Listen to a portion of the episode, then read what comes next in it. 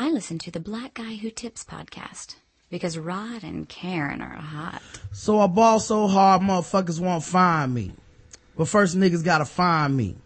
What's 50 grand to a motherfucker like me? Can you please remind me? Ball so hard, this shit crazy. Y'all don't know that this shit phase me. Next could go 0 for 82 and I look around like this shit gravy. Ball so hard, this shit weird. We ain't even supposed to be here. Ball so hard since we here. It's only right that we be fair. Psycho. I'm liable to go Michael. Take your pick.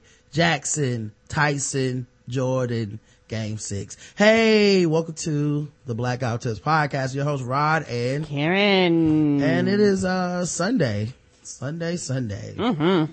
The day after um on the run. Yes, sir. Uh special aired on HBO. So it's like uh it's like the Anaconda videos. Like everything before that was one thing, everything after that is another. Right. So, uh if you do any of the live concert specials, uh they need to be two hours or 40 minutes plus. Yes, they do. And I need to be entertained the whole time. Um, yep. Or, or that's the new rules. That's the new standard. Um, I don't think it's too much to ask. Okay. Um, but yeah, so, uh, of course it's the Black Guy Who Tips. You can find us on iTunes, Stitcher, Podomatic, um, a bunch of places. Put, just search the Black Guy Who Tips wherever you listen to podcasts. Leave us five star reviews on iTunes and Stitcher. We read them on the show regardless of content, even if you don't like the show. Uh, we really appreciate that. Um, you also can do stuff like, uh, go to the website, become a premium member, uh, email the show, leave comments, um, all kinds of stuff. Um, just go to the blackguywhotips.com, click around on things. You will see, um, how to, how to get the hook up there. Um, the official weapon of the show is the taser. An unofficial sport. It's bullet ball. A bullet ball extreme. Mm-hmm. And uh, today's podcast is actually sponsored by adamandeve.com. Cool. That's right. A sexy sponsor. Let me see if I can find a sexy song. I was just playing so many sexy songs before. I know, right? Before we got started. Um, let me see what I got here. Um, no, not that one. No, no, no, no, no. Uh, here you go. There you go. We can play this probably. Um,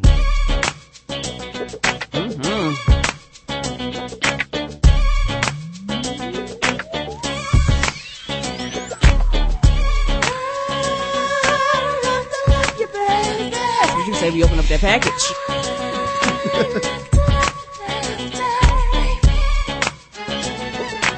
Fellas and ladies, are you looking to spice things up in the bedroom? Have you been fantasizing about surprising your lover with an adventurous new toy or a dope movie? Well, here's an offer you won't be able to resist. Go to adamandeve.com for a limited time only. You can get 50% off of just about any item. All you have to do is put in code TBGWT in the checkout box. But that's not all that you get when you do that. When you do that, you also receive three free adult DVDs for a little inspiration, plus a free extra gift that is so sensual, I can't tell you what it is on the radio.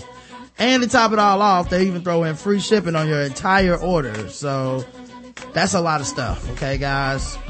So check out adamandeve.com today for this special offer. Get 50% off of one item when you put in code TBGWT upon checkout. And you get three free DVDs, a free extra gift, and free shipping. That's code TBGWT at adamandeve.com. Go on the run with your lover. Yes, as you open up that box. Me and you, what's ever in this box. Me, you, and whoever I'm gonna put it on is, is, is, is whatever's in this box. Um, alright man, so I guess we should just talk about it and get it out the way. Yes. Um, cause I, I figured that's what, uh, people showed up here to hear about. Alright, and if they don't, I don't give a rat's ass. Yeah, there was a huge concert last night, everybody's talking about it. Uh, Lauryn Hill, uh, showed up at the Academy, O2 Academy Brixton, um, and, uh, she was very late again. Oh. So people were very upset about this. And She why, got booed off the stage. And why are people still going to see and support her? Um, Cause she has got a track record of not showing up, showing up high, speeding up shit, revamping stuff. Like, who still is like, I want to give her my money? Mm-hmm. Yeah, I I don't know what it is. Like she had the best like you know rookie campaign of mm-hmm. any artist, and it's just like she can never get back. You mm know, like she just she went crazy. Yeah, and I I mean her studio album was you know Miseducation of Lauryn Hill is one of the best. In my opinion, one of the best studio albums. Period. Like I, I fuck right. I love that album. Um, and it aged well and everything, but it's, you she know, didn't age well. She just didn't, just didn't, didn't quite click for, for old Lauryn L Boogie. Um, you know, she's tried to do music in the past few years and it's been really bad. You know, I wish I could give her props on it, but it's been bad. It feels like right if she doesn't have a huge like support group around her, she can't put out good music. And Mm-mm. then how many more of these stories do we have to read about her showing up late? Right. To, not showing up yeah. at all and showing up high and showing up drunk. And it's just one of those things where I'm like, why are people, are people still like, well, one day she gonna get herself together. One day she gonna get, you know what I mean? Just like one day she gonna get herself together. But she has proven that she's not together right now. Not that she can't get herself together but as of right now, her track record has not proven that she is dependable and she's going to give you a show. And also, I mean, honestly, if you're paying for Lauryn Hill tickets in 2014, it's your fault, man. Right. Like, I don't feel bad that you lost that money. Like, that's like going into a Vegas casino and just saying, I'm betting all of it on black. you know what I mean? Just spend that shit. I'm betting it all on black. I'm done. You know what I mean? That, I feel like that's what happens, man. Um, I see Leonard Brothers calling Miseducation overrated. but Bonnie Jones says all the time too. I don't think it was overrated. Um, I think, uh, it, I mean, it, the only way I could view it as being overrated is the fact that people still fuck with Lauryn Hill right. off of that album. But to me, that, that means the album wasn't overrated. Like, motherfuckers like that album so much. Now, motherfuckers might not like it to, they might, might like it to varying de- degrees, but right there's no other reason niggas is paying for anything in 2014 from Lauryn Hill other than right. the miseducation of Lauryn Hill. That's period. it. Cause she ain't put out shit since then. Yeah. You know, and I, and I, you know, and I'm one of those people that, um, you know, I don't really, uh, listen to anything else she put out. Like, Mm-mm. I don't even listen to the Fugees albums she put out. Me either. With them like that much because miseducation is pretty much best as ever gonna get, but I'm not paying for no fucking ticket either. Nope. Um, I also don't take money and throw it down the sewer. I know it's so. You know, so I, like, I was actually shocked that people missed the on the run, uh, you know, TV show. Come on now. To go see Lauryn Hill in real life. Mm-mm. Uh, she took it, she took stage over an hour and a half later than advertised. Shit. Um, and, uh, you know how it is with concerts. People normally show up on time or early sometimes uh, for some people. But I feel like Lauryn Hill, you got to show up late. Right, right. I don't care what the venue rules are. Uh, she's supposed to go on at eight. Yeah, I'll be there at 10. Mm-hmm. So maybe I'll miss five minutes of her performing, but I'll, at least I get to see most of it and won't be waiting. Right. I know it's gotta suck for the venues because you have people getting restless. I mean, and it might be a good thing because you got people, you know, buy your, buy your drinks and all the shit that you're selling in there but it's kind of frustrating for the venue too because y'all like we ain't got 14 hours to do a fucking show yeah you know the other re- the other reason i love miseducation is because um it's it's it's like a weird quasi like uh rap slash r&b type album um but it's also one of the just best female artist albums um from that time and hip-hop wise i don't know has any female put out something better than that? Is since Miseducation, which says, which is a sad statement about hip hop. Um, you know, and a sad, cause, cause like I said, it, you know, it's got hip hop, a lot of hip hop elements on it. You know what I mean? And I, I, I even rap, even artists that come out now kind of still do that. You know, Beyonce's rapping our album. It's kind of a blend of hip hop and, and R&B. Um, even Nicki Minaj is hip hop slash R&B. Like there's no straight up rapping ass, rapping ass women, uh, that are, that are making much headway right now.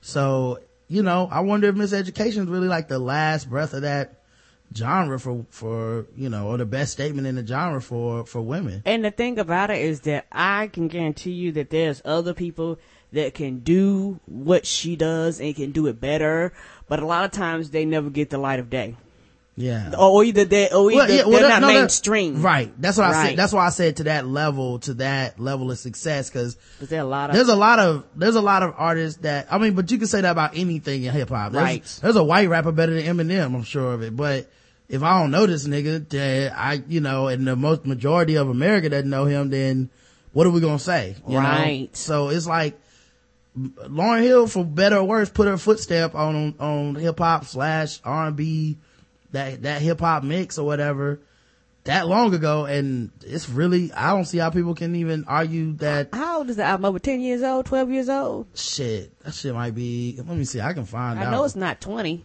uh it came out when we was in college right? Right so it's yeah. close. I want to say it came out my freshman year of college. Yeah so 1998 so Ooh. Uh, yeah it's old as shit man. Almost 20 years old. Yeah man um, so yeah, uh, people was, the other thing is, how many times does Twitter have to see this shit happen to people? Right. Like, why did Joe ass go out? Cause now you tweeting about how you at the concert and she ain't showing up. Nigga, you didn't see the tweets before? Right. Was, was you not paying attention and get mad cause you seeing everybody getting their life off of Bey and Jay? If you in a small enough world to be able to know how to buy Lauryn Hill tickets, then if you're that savvy, you're also savvy enough to know she ain't showing up on time. Right. Yeah, somebody on Twitter said, Ruby Doob said, uh, where is Lauryn Hill, um, at the venue, O2 Academic Brick, Academy Bricks? One hour after scheduled time, appalling. They thinking the same shit you thinking. Where is she? Still standing at Brixton right. Academy, still standing at Brixton Academy, says an hour for waiting on, for Lauryn Hill, only two hours late. Waiting for Lauryn Hill for three hours and have been subjected to six second clips of classics, wobble dubstep, and a Bob Marley sing along. Yeah, cause you know, they probably for, oh man, I feel so bad. They probably forced the goddamn DJ to do a mix that he wasn't prepared to do. They was mm-hmm. like, hey, she gonna be late. Do a five hour mix for the crowd so the crowd don't leave. I paid 50 euro a ticket for a DJ that asked which part of the U.S. the audience was from. We're in London at an hour or less set from Lauryn Hill. She said spent 45 minutes being warmed up by a DJ who then randomly left us with an empty stage. Hashtag Lauryn Hill. Yeah, cause the niggas like, oh, y'all ain't paying? Alright, they won't get no music. DJ has been taken over by the band. The band aren't even trying to hype us up. They're just here to kill time. Lauryn Hill. Um, then she actually showed up. I can't believe how bad the sound is. Lauryn Hill. the sound of the Lauryn Hill concert is terrible. Engineers at the O2, at O2 Brixton need to be fired or we deserve a refund cause 500 hertz and one, and, and one ki, one kilohertz, I guess, by whatever ridiculous dB you boast, you boast, decibels you boasted, please. Lauryn Hill 90 minutes late, song completely unrecognizable, sounded like the chipmunks on acid at one point. right. That's what we've been saying. She sounds bad. chipmunks on acid. Wow. Uh, Pauling Acoustics, worsened by Miss Lauryn Hill's insistence on jazzy remixing of every one of her heyday songs. Yeah, I think legally she can't perform her shit from, um, Miseducation because there's like lawsuits over who actually owns those songs. Oh. So maybe she shows wow. up and she, maybe she has to show up and remix her shit. Because if she sings it the yeah. original way, she gonna be smacked with a lawsuit. Right. So. Well then why are you even performing if you can't perform the shit that people want to hear in the way that they want to hear it? I don't know, man. She wants to be showing Trying up. to pay them taxes back. It's funny how money changes situation. Shun. Uh, yeah. She's doing that, that Kidz Bop remix. uh, miscommunication lead to complications. Hey son. Um, shibbity bee woo. This ain't the same song. don't sue me. Don't sue me. Uh, I've seen 20 people leave already. She's doing X Factor remix. Lauryn Hill, what a buzzkill. The X Factor remix. What's oh, that Lord. Like? Uh, who, who? I don't think I want to hear that. Um, hashtag Lauryn Hill, you I don't know. A guitar doesn't erase the last 40 minutes of bad music we heard. Shame on you. Why destroy your perfect songs, fucking idiot? Jesus. Ooh. That was Chrissy Smith. Somebody was not, not pleased. I wonder if Lauryn been going through this for years now since she can't sing them songs. Mm-hmm. I think someone spiked my supermarket before the show cause it was like a bad trip. Psychedelic Lauryn Hill singing her classic two dance tracks. Oh man, hashtag Lauryn Hill has been aborting all her hit songs live on stage, murdering doo-wop into a shrill well remix at the Mo. You know what's funny? I didn't even like, uh, and this is one of those things where, uh, people, I think people, I don't, I, I, maybe they, they're telling the truth. I don't believe them. I feel like people are being pretentious when they talk about how much they like her unplugged set, cause I've tried to listen to it. It's unlistenable. Mm-hmm Mm-mm. It's unlistenable, man. It's bad. Her voice sounds horrible. Like, right. You know, it just sounds bad, man. And I, you know, th- then there's that one rap that goes on for seven minutes and it just rambles on. Like, it's just, it was just bad. Like, that was actually when I lost it. I was like, you won't catch me you paying for shit for this. Like, right. If you wanted to catch her, you should have caught her in her heyday. Cause yeah. after that, it party was over. I went from wanting to marry her to letting it go wonder if she can even perform "Sweetest Thing I Ever Known." I mean, probably can't. I mean, it wasn't on the album. Can can she do that? Is that mm legal? Mm-mm. Watching people shop online during a concert says something. So she's people what's going on eBay and shit. Oh. Let me just buy the album so it'll be home when I get there. Let me yes, just... I think I lost my original copy back in '98. Yeah. I just I just downloaded it on iTunes. I find it on Spotify yeah, I'm just gonna go ahead and buy the album and yeah. put it on, put it on my um, put it on my iTunes. It'll be downloaded when I get home. Right. Uh, I never tweeted this much from a concert. This is how upsettingly bad it is, Lauryn Hill. Never tweeted from a concert. Another dude said, "Oh dear, Lauryn Hill, this isn't the first time. Waste of time to see such a talented lady." Well, that's your fault. Right. You, you, you, me once, you shame dub, on you. You double dip. That's your fault. Mm-hmm. Took your money twice. Right. You should. I, I, heard when you buy Lauryn Hill tickets, you make them out directly to the IRS. I wonder if that's true. you probably do. Yeah, uh, that's why she probably constantly, you know, signs up for shit that she don't want to do, and you know, make shit trying to make a dollar because she's like, I, I, got, I gotta make these ducats. Mm-hmm. Uh, I need a stiff drink and an after party. I'm depressed. That was horrendous, Lauryn Hill. Oh. You planning on going to see Lauryn Hill? Don't bother. She will tear apart your expectations with shit remixes of classics and no soul. Oh. Highlight of the Lauryn Hill concert, everyone walking out singing Killing Me Softly together and, la- and laughing at the wasted money we spent. Damn. Oh, that's bad. Mm. Motherfuckers walked out strumming my pain with his fingers. One time. My shit might as well do your own remix. Two times. oh, Lauryn. Right. You are the best. Um, but uh the I was just joking, guys. That's not the concert you guys came to hear us talk about. No, about. it's not. Um Beyonce and Jay Z. Yes, I you know, and I feel bad for Roger.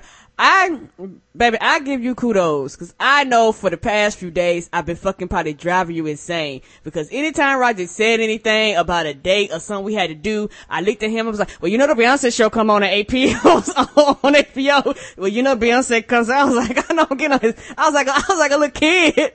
I was like, I will not miss this. In fact, I was so excited I was a fucking hour early.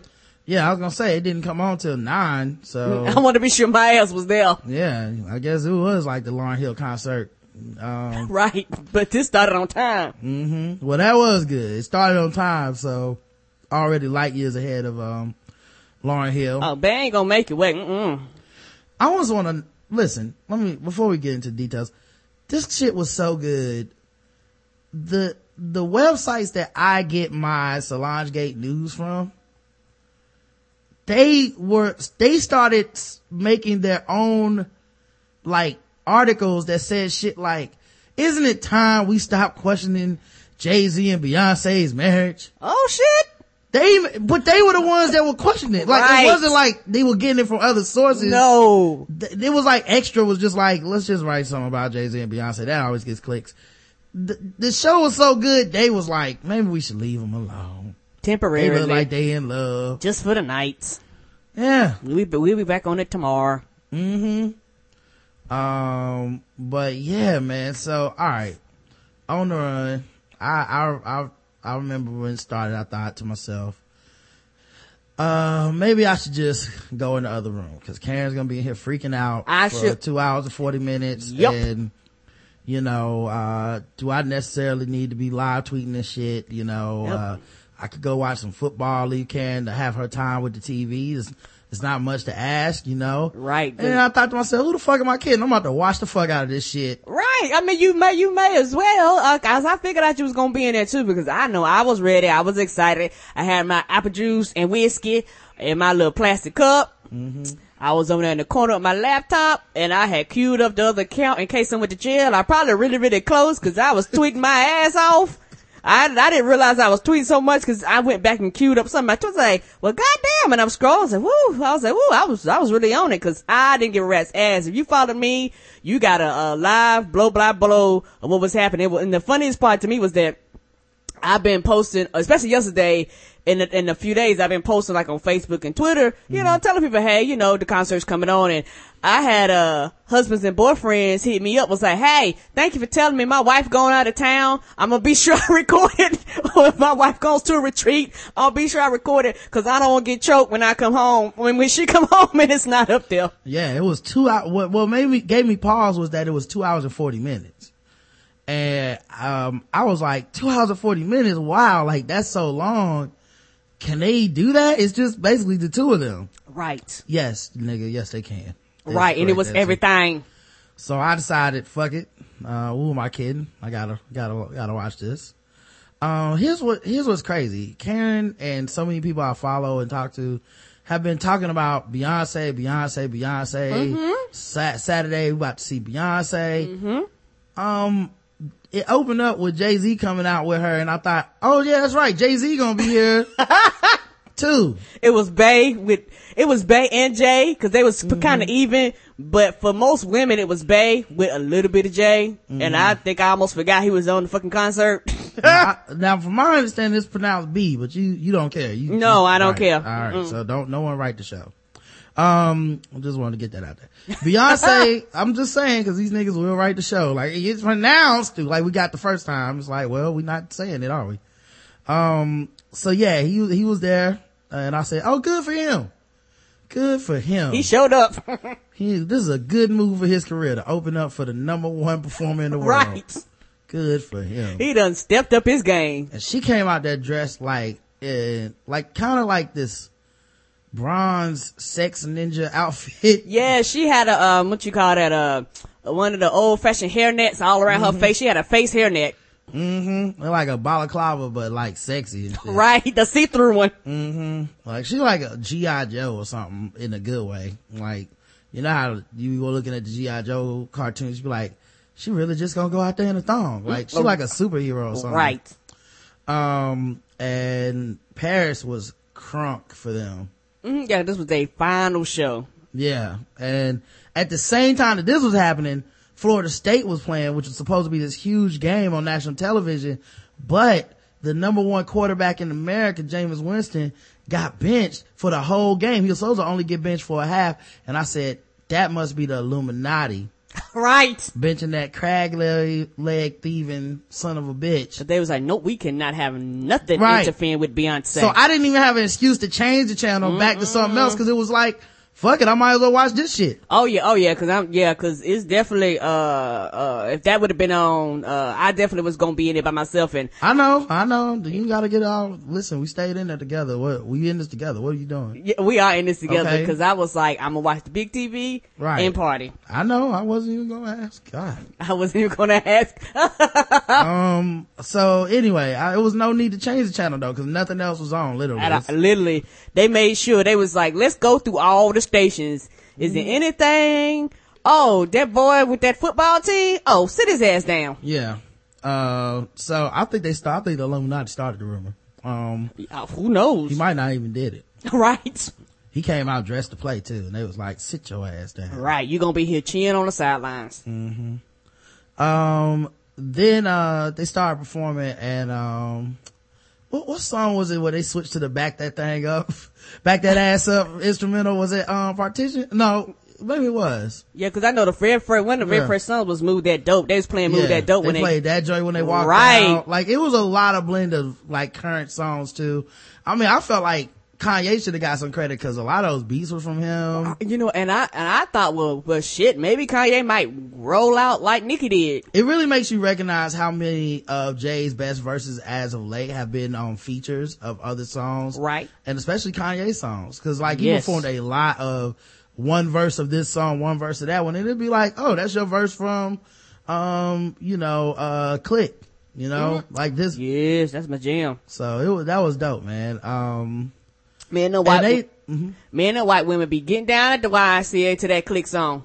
they start, and they started off for like 20 minutes without doing any of the new shit. Nope, it, it was was all like, old done, school. have they done any new shit yet? Like, it's, this ain't from Magna Carta or, um, Beyonce. Like, it's just, They was like, we gon' we gonna take it all the way back. We went to uh, B Day. Yeah, Mm-hmm. we went all the way back. He did that Diamonds Are Forever. I mean, that, Right. shit, that shit was on Kanye's, like, first album, wasn't it? Mm-hmm. Like that, like he went way, they went way back. Right. Um, I got used quickly to the French people saying nigga. That was no problem. You know, there's a lot of, Jay-Z has a lot of N-words in the songs. And the French might as well have a party. What are you gonna do? Censor yourself? Right. Um, but, uh, that was pretty cool. Um, they were doing these Zack Snyder slow-mo, like, it like Spartacus dance move. Like, it would be like they would be dancing and then they would just hit like super slow-mo and like jump in the air and turn and come down.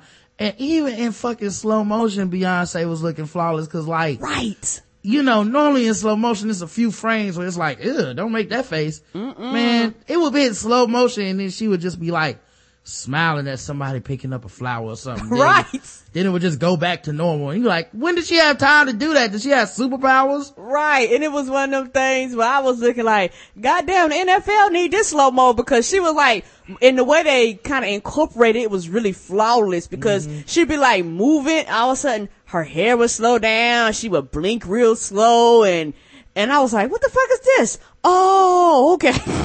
Mm-hmm. like I, and the thing is like jay-z um it was like he's very good at what he does but like compared to what we're watching Right. beyonce do it's like a huge contrast because it's Yes. like mostly him by himself performing walking around holding it down on his own right. Um and then her it's like, Like a- a- her a dance troupe 45 people. four black women Sparkles. uh, singing in the background uh you know trapeze artists like- Rainbows. right like it's a completely different experience when she's on the stage so it was kind of like um he didn't get all the slow-mo treatment and shit because you know there was nothing to make slow-mo. Like if anything they might play a little clip from their movie or something their movie trailer. Right. but like there was no there was nothing they could do for him to really liven his shit up you know? Um so so and that, that was like a running theme of the night you know? Um but uh yeah beyonce was was killing this shit man. Um then um then she started performing flawless Yes. you know like because jay's like they do, did a couple songs together and jay like did about five or six minutes which i think he was performing just so she could have time to change her clothes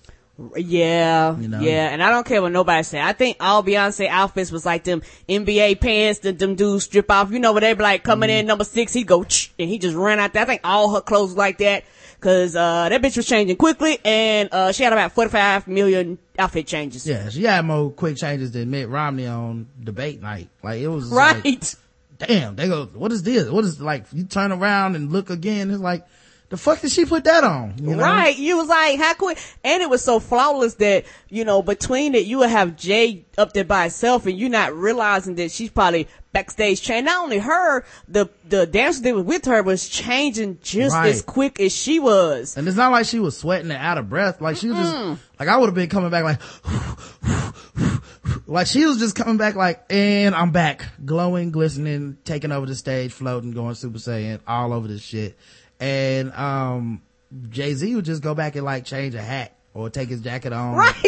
take, take his jacket off. His changes were subtle. I'll, I'll just change my shirt. Yeah, I'm gonna go. I just pictured like a room of Jay Z's wardrobe being like a closet, and hers being ah, like a fucking like a team. Yeah, like a whole team of people and shit. Um, with like one of those dry cleaning racks that like pulls down the outfit for you and shit. Right. And I just picture his shit being like, um, should I put these shades back on or? I'm, not, I'm gonna go with the hat. I'm gonna he, go with the hat. You know, he probably made his own wardrobe change. He probably, he probably had nobody. Or, mm. or just, just, that one person, you know, just, yeah. just, to be sure. But she, but she came down, she came down, that shit, that shit was like NASCAR. You know how NASCAR, yeah. like, exactly. she was making pit stops. Right. And this nigga was just walking in like, um, I'm gonna wear, you know what, dog, go ahead and give me the Yankees fitted. I'm gonna wear that this time. Right. She, All right. And now I'm gonna play Angry Birds for seven more minutes cause right, I ain't got shit to do. Like Beyonce back there having to use every second of his performance to get her and her dra- dancing team dressed. Right. And he just up there like, yeah, I'm gonna go ahead and play some Flappy Bird. right. Check my Twitter timeline, see yes. what's going on with the peoples. Cause the, the thing about, uh, Beyonce, which Jay wasn't doing, Beyonce was like going down on the floor and coming popping back up from the floor. He would just yeah. walk, his ass just walked off stage. Yeah. She got lowered. Well, he got lowered a couple times, okay. but it just didn't matter because no. Beyonce was on. Every time Beyonce took the stage, it's like, look at me, look at me, I'm the captain now. Right. Every fucking time. Was, I, I, like I was like, well, who who was on here before her? Like she basically had the dopest commercial break in the history of the world. It was just because Jay is a dope artist, so it's like you know, but he's still not the number one headliner when it comes to them two. Nope. So it was really just like the best fucking like, it's like, wow, what a great commercial. Yeah. I can go get something to drink, take a piss to one of the greatest rap artists of all time because I need to be back for Beyonce. Right. And the thing about it, and, uh, people may overlook this. It shows that when it comes to his wife, he doesn't have ego. Cause you know how many men be like, I'm not opening up for my goddamn wife. I'm not, all jokes aside, like, mm-hmm. a lot of dudes have egos about shit like that. He was like, shit, she make more money than me. I don't mind opening up for her. If you, listen, if you marry Beyonce, I mean, if she marries you. Right. if she marries you. You don't have a choice in that shit. Like, you just have to do whatever the fuck is going on at the time. So it's like if he would have, if, if he would have had any ego about the shit, he would have just been gone. Like, what you gonna do? Tell her not to be the fucking greatest performer? Like, she's supposed to tone it back for you? Nah. It's like you marry someone like that because you understand that this shit all comes first and that they uh, there's never gonna be a time where you're gonna outshine them, you know? Never, never, ever. And, um, my thing was this, I was like, if I had a booty like Beyonce, I'd be naked all the time. I would Man, just what? be, de- clothes, psh, fuck some clothes. Who, who got time for goddamn clothes? I'm yeah, me. She was throwing that ass everywhere, man. What? And I was there for it. Speaking of ass, she did the flawless rap remix. And Nicki Minaj actually came out and joined on stage. Yeah, she did looking like a kaleidoscope like a kaleidoscope. Exactly. Like the African dashiki place at like the flea mall in your town. Yeah, all that ass though, but she was multicolored, blending, twisting together on that outfit. Mm-hmm. And I, I, mean, I was, I was impressed because I was like, man, I know, like, she not about to have Nicki on this shit. I was just like, if Nicki come out, this shit about to get crazy. And then she did. And I'm like, this is crazy. Nicki Minaj is up here performing with Beyonce. Lil Kim can't even afford HBO. Right. She don't even know this is going on. I have no idea. This is amazing to me, man. Like Beyonce and Jay-Z are like what Bobby and Whitney could have been without the drugs. Right. You know, cause people forget how big Whitney was, man. Like, and Bobby even, but then cocaine took it all down, you know, but, um, it was just so, you know, dope to see them performing together. And I mean, Beyonce really just sit up there rapping. Like the versatility is the thing that kind of like struck me the most with Beyonce is like she was able to go from like the vulnerable tender songs to the um like straight up b-girl shit. Like rap mm-hmm. like rapping like hey uh, in case y'all niggas forgot i'm from houston. Right and she told mm-hmm. everybody and she reminded everybody and you know what I want to know where are these fucking invisible fans because you know what? Her hair would be blowing and whipping and I, not one time did I see a motherfucking fan. Like where? Well, little known fact, Karen, um, Beyonce has her own gravity field around her hair. That makes sense because so she can cause it to blow or not blow at will. That's, that's, cause I was looking like her hair's blowing. Where the fuck are these fans? I'm looking around like, I don't see no goddamn fans. Yeah, she can make her hair lighter than, uh, lighter than air um, just at will. And then sometimes she doesn't. It's up to her. Um, but then, you know, whenever she need five minutes to rehydrate and change clothes, Jay-Z came out there and did, did his commercial break thing. Did brush off shoulders and PSA and all this stuff. I mean, he got a good collection of hits, man. You know what? And, and I, I like people were saying it was H B O B E Y. And I said, no, it's J B O Cause it's like they both out there and they both doing a good job. Yes, and uh Beyonce was up there, she was dancing, she was twerking, she had her tongue out, licked her finger, honey, and I was here for all of it. I DM Lil Kim my HBO Go password so she could watch it too. Oh. Um, I don't know if she got it. Um, but uh, it was funny too because like in a way, it's so much respect because Jay was going out there without choreography and without backup dancing. right. And in a way, I kind of respect the fuck out of that too because like, it takes a lot of confidence to believe like you can go on stage after Beyonce, anybody in the world. Anybody. But then to go out there and be like, nah, I'm just gonna do it for myself, not gonna have fireworks go off in the background or nothing, just gonna go out there, bust a couple rhymes and uh, go sit my ass down. Right. And the, the, thing about it is that as much as y'all niggas talk about Jay being old and all this stuff, you have to give him credit for having hits. Even if you don't like him or don't like the way he rap or none of that shit, that's irrelevant. Mm-hmm. He actually has wrote shit down that people, the mass people like. You have some people, they just don't like beat, uh, Jay-Z at all. Okay, fuck you. We're not talking about you right now, but for most people, he has something, at least a song or two that he used to do that you rocked with and that you enjoyed just for the pure fact of enjoying it. Well, he's a big enough rapper to be able to do this. Right. Not, not everyone is.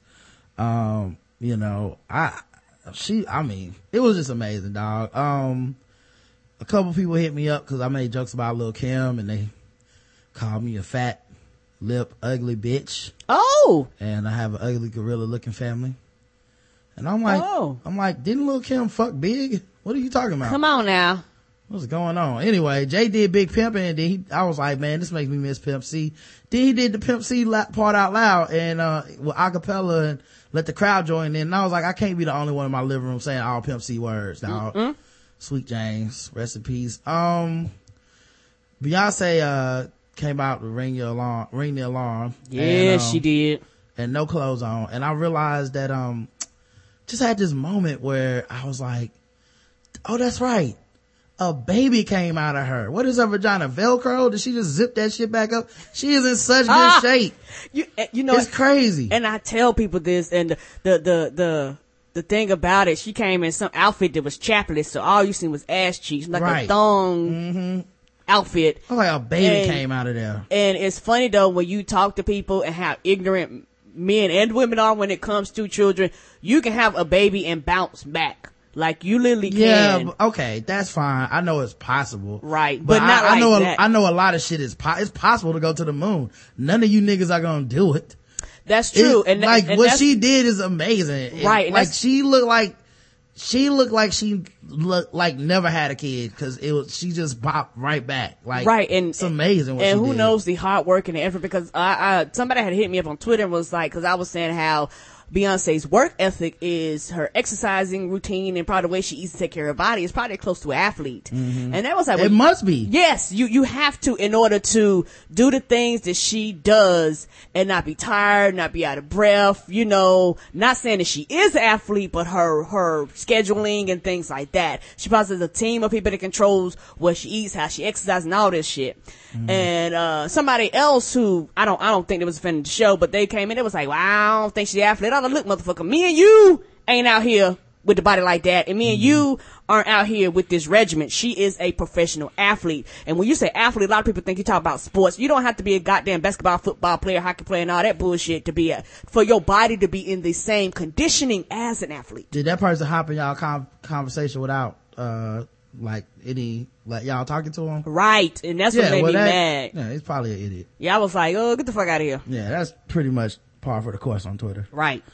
Um i just like so jay-z started performing and i just kept thinking like how many drink orders get filled during this time?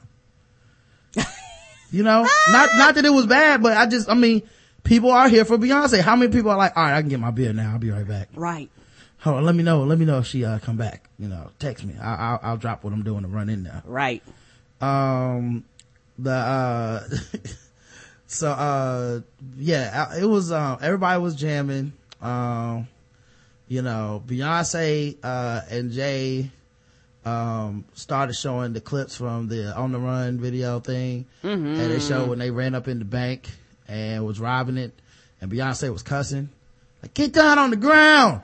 Give me all the edges, motherfucker. I want all y'all's edges. It's like, no, not the national edges and loans. She's like, I give me the ones in the safe. give me all of them. She was getting them.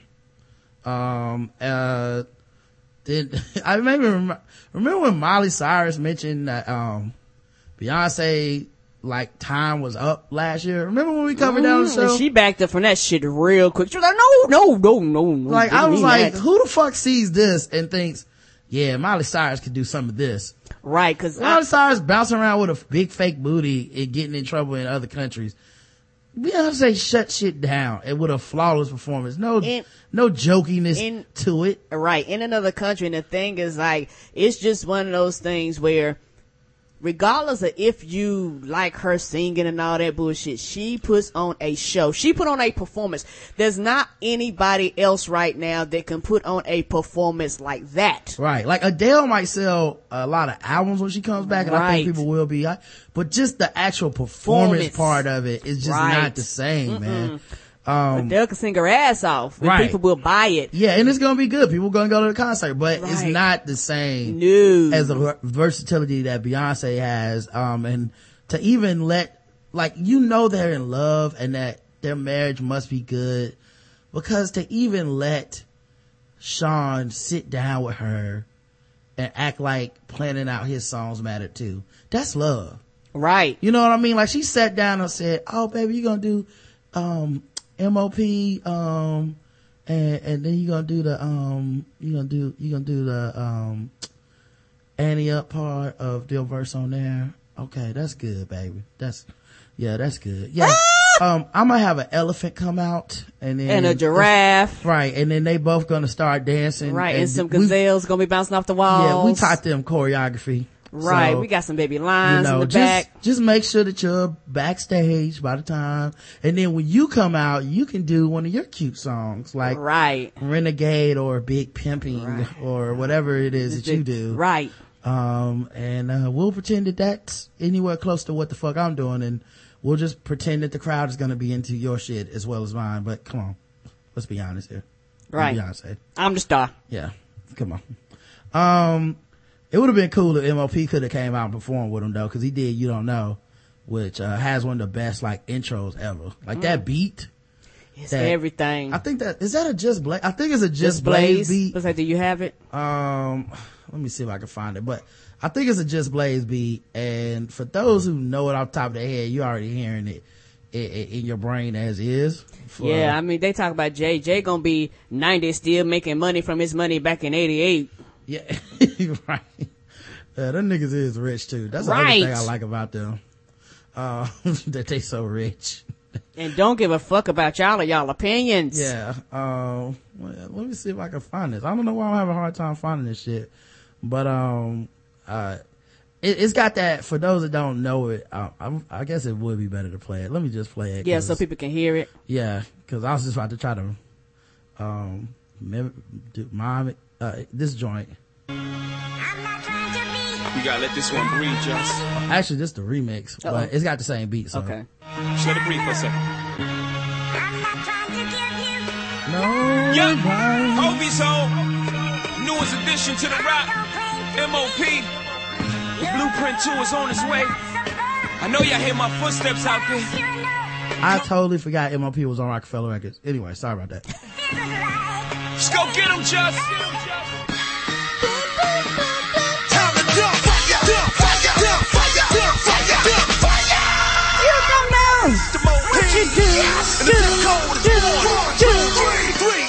And I was like, oh, yes. If MOP would have came out, I would have been so excited, but MOP needs passports just to leave like Brownsville, not just America. Oh! Like them niggas, I don't think them niggas is allowed nowhere else, but God, that would have been. That beat is everything. Yeah. Like, and that's the thing. Jay did all his shit with no features except for the ones Beyonce was on. So, they, like, he performed these songs that Kanye would have been on. No Kanye. Right. You know, Pimp C, Bun B, like all and this if he stuff. wanted to, he probably could have said, "Hey, you know they they'd have dropped everything to come," but Yeah. he was like, "You know, fuck it." Mm-mm. Um, so yeah, they, they, uh, they did that shit and, uh, it just, about this time, I just noticed how good it looked. Right. Like the, it just, the editing was crisp. Um, the cutaways, the cut back and the fact that, you know, this all came from what looked to be like the same, like show. It didn't look to be like, like sometimes you watch shows and it's like, well, you do a concert, um special and it's actually from a collection of different places. So it's like okay the performance we did in montreal was the best one of this song. So we're gonna blend it in with the performance we did over here and we're gonna do this blah blah blah. And that wasn't what this was. It was like we need to get it cut and edited properly. Um the slow motion the the the, the cuts to the to the to the background um clips that they were playing some of the footage i've never seen them show before like the wedding footage and the Blue. yeah oh everything with that family at the end like uh but even like just like the movie stuff from on the run the way that they f- edited they the way that they put it into the show where it was like they would be rapping and then it might cut to for four seconds part of that that footage and then it will become the full screen then they will kind of pull back out and it will be on the big screen behind them but you can still see them rapping or singing. That was just dope as shit man. Right, and also uh for people that went to the concert, a lot of a lot of them was saying that the um they basically had a full fledged camera crew like rotating around and all that stuff at every concert, and so they was saying that basically her team chopped that shit up and was like, "Here you go, HBO." Yeah. And they just they just had their last concert like last week, so within like a week time, they end up getting this shit together for HBO. um the, your camera's off by the way. But um yeah so so like they did that um and it was uh like it, it was just cool man. Like even the way they transitioned from on and off stage and all that the way it was shot around it it was just real it was real dope man. Um jay did some shit from watch the throne which you know i was glad to see because watch the throne one of my favorite albums of all time uh then beyonce came out on that chair and uh What? not since Janet Jackson's control have I wanted to be a chair so bad. Just That chair, that chair was getting the business. she fucked the shit out of that chair. Um, I think I don't think like, and then the chair just kind of like discreetly moved and left and went backstage. I think I had to change pants. That chair did disappear quickly. Yeah, take a nap or something. I think the chair came. Yeah, know? then they had this really cool thing where Jay performed and he sat down and then they like turned him away and Beyonce was on the side, other side like, oh shit, a two-way mirror. Right. I was like, what the fuck is this? Um. Oh, also, um, when Jay was performing, I noticed that a lot of these French people knew the words. English words. Right. They don't even like English words over there. They refused to speak our shit. They were speaking it that night. I was like, the, these powerful ass niggas in Paris. Look at this. Right. And it's just one of those things where they're, they're one of the few, but they are big time artists, but they're one of the few artists that can basically go just about anywhere in the world and somebody would know them. Yeah. Somebody. Oh, and they did Drunk in Love. Mm-hmm. And rem- what it, what I was reminded was, remember how Drunk in Love was supposed to be, like feminists were writing these, like mostly white feminists, were writing these like, uh, really like condescending think pieces about, is this really pro feminist for Jay-Z to be rap- rapping about Mike Tyson and Ike Turner and men that beat women. And it was like, well, obvious it's in the spirit of like a metaphor of I'm gonna beat the pussy up in like, you know, like playful married couple banter. Like they're talking back and forth. You've never had any, I mean, well, some of these women probably never have, but you've never had anybody like, I'm gonna tear that ass up. I'm gonna wait till we get home. I'm gonna do this, that, and the other. They don't really mean they're gonna tear your ass up and they don't really ah! mean they're gonna beat the pussy up by punching it. They, like this just playful sex talk and, you know, a little bit of like dominant, you know, type, type talk. And that's what, you know, to me, that's what I've always read those lines as. Well, when you see it performed, it immediately goes away because he's saying this while snuggling, kissing on her neck, while smiling in her face and she's smiling back and they're making eye contact. Now, look, shit could all be a performance. Maybe they hate each other. What I saw on the stage though made me believe. I, I know like, it's so. I said, well, damn it, I'm, I'm gonna stay fooled. Yeah. I'm like, I don't, this ain't the truth. I don't, don't want to know. know. it. Me either. So, so, but that, but it was funny because I just remember all those think pieces. You know, this album has 50 million think pieces written about it. Mm-hmm. And so many would just listen. Yeah. You can't say things like this in a song. It's like, uh, yes, you can. Like they, they obviously love each other. They, uh, he's not Ray Rice. All right. He's not. Um, how many Beyonce babies you think gonna pop up nine months from now? A lot. Feel like a lot of people gonna be. And, and the thing baby, of, babies name stuff like B or Paris or, you know what I mean? stuff like, stuff like that. Be like, I want a blue baby and call, call, call it sky blue. Mm-hmm. Paris blue, uh, Johnson. right, Carolina blue. Mm-hmm. Yes, a lot of that gonna be happening. And, and the thing about it is that, uh, uh, secretly, uh, this was one of the few concerts that I think men and women enjoyed equally. You know what it was, man? A lot of these dudes, I saw on my timeline, right. trying to act like they was watching the game. Right. But that, them niggas just watching that concert. They was checking in because I would just yes. see the, the like, mm, and you know what? Like, because it's so sexual and because Jay-Z's there, it gives a lot of guys who have like these masculine ego hangups an excuse to be like, well, I, I mean, of course I'm gonna tune in to see that ass, but you also tune in because that album's good as shit. Like, right. I know that Beyonce album good as shit because I don't really listen to Beyonce other than this. And Roger, no, I'm opposite. I loved it. I was singing everything. Yeah, no, no, no, that's not the opposite. What are you talking about? Oh, the opposite. Oh, oh, you were talking about the dudes, yeah. Yeah, no, I'm saying like I was singing along, like, like I had a good time. Listen, I, of course you know all Beyonce's hits. Like you said, they're both so famous. Mm-hmm. Even if your ass like lived in a cave, you know her most popular song. Right. So it was like, for me personally, I was just like, yeah, I'm having a good time and I don't have to have the pretense of like, I'm a masculine man. I can't enjoy yeah, a okay. woman. You know, I like, enjoy I don't have. A woman perform. Yeah. yeah. Now I'm gonna go watch sports. Fuck you ladies. Like, uh, I didn't have to do that, but a lot of dudes were doing that dance in that timeline were like, oh, Jameis, uh, still ain't in the game. Ooh, oh. Might as well tune in to Beyonce for 30 minutes. Right. Check the game again, 13, 13. Uh, anyway. Yes, I'm, I'm back. So yeah, I, am back. and so for this was like I said, it was a very unique concert because you you literally seeing men and women in so much unison. You you didn't really see them them tweets where dudes were like harassing all the women. Right. Like like that's why I said it was if they if they were out there, nobody was listening to them. Right, because there was such a like one percent that was yeah. like fuck you nigga. I come to see Jay or I come to see Beyonce or I'm a dude and I want to see Beyonce's ass. So mm-hmm. fuck what you talking about and they kind of got washed away. So it was so really for that concert, it was such a peaceful night. And I think for most people that either don't like Jay or don't like B, they kind of got washed out of the timeline. Mm-hmm. And I like that shit. Let people have a good time. Fuck you. Yeah. So I was like, um, I'm straight up in love right, right now. So I don't want to hear any shit talking. Me either. I was and, not here uh, for it right about then, that's when uh, a lot of people stream ended. Um, they were trying to stream the concert for free.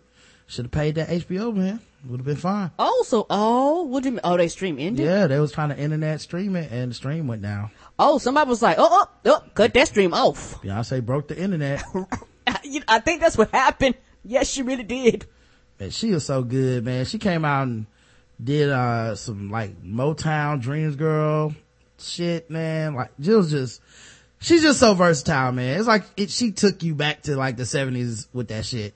Yes, she where did. You just sit up there like, mm-hmm, tell me about it, girl. You know, Um, then she had, uh, two dudes like Eric Andre, who I'm assuming were French dancers and they were dancing and shit. Them dudes was like going 50 feet in the sky. They was mm-hmm. hopping out ceilings and, and, and they were like some of the, I don't want to say distractions, but they was like, two dudes was like moving and wiggling around while she was like changing clothes under in, in, in the underground railroad and shit.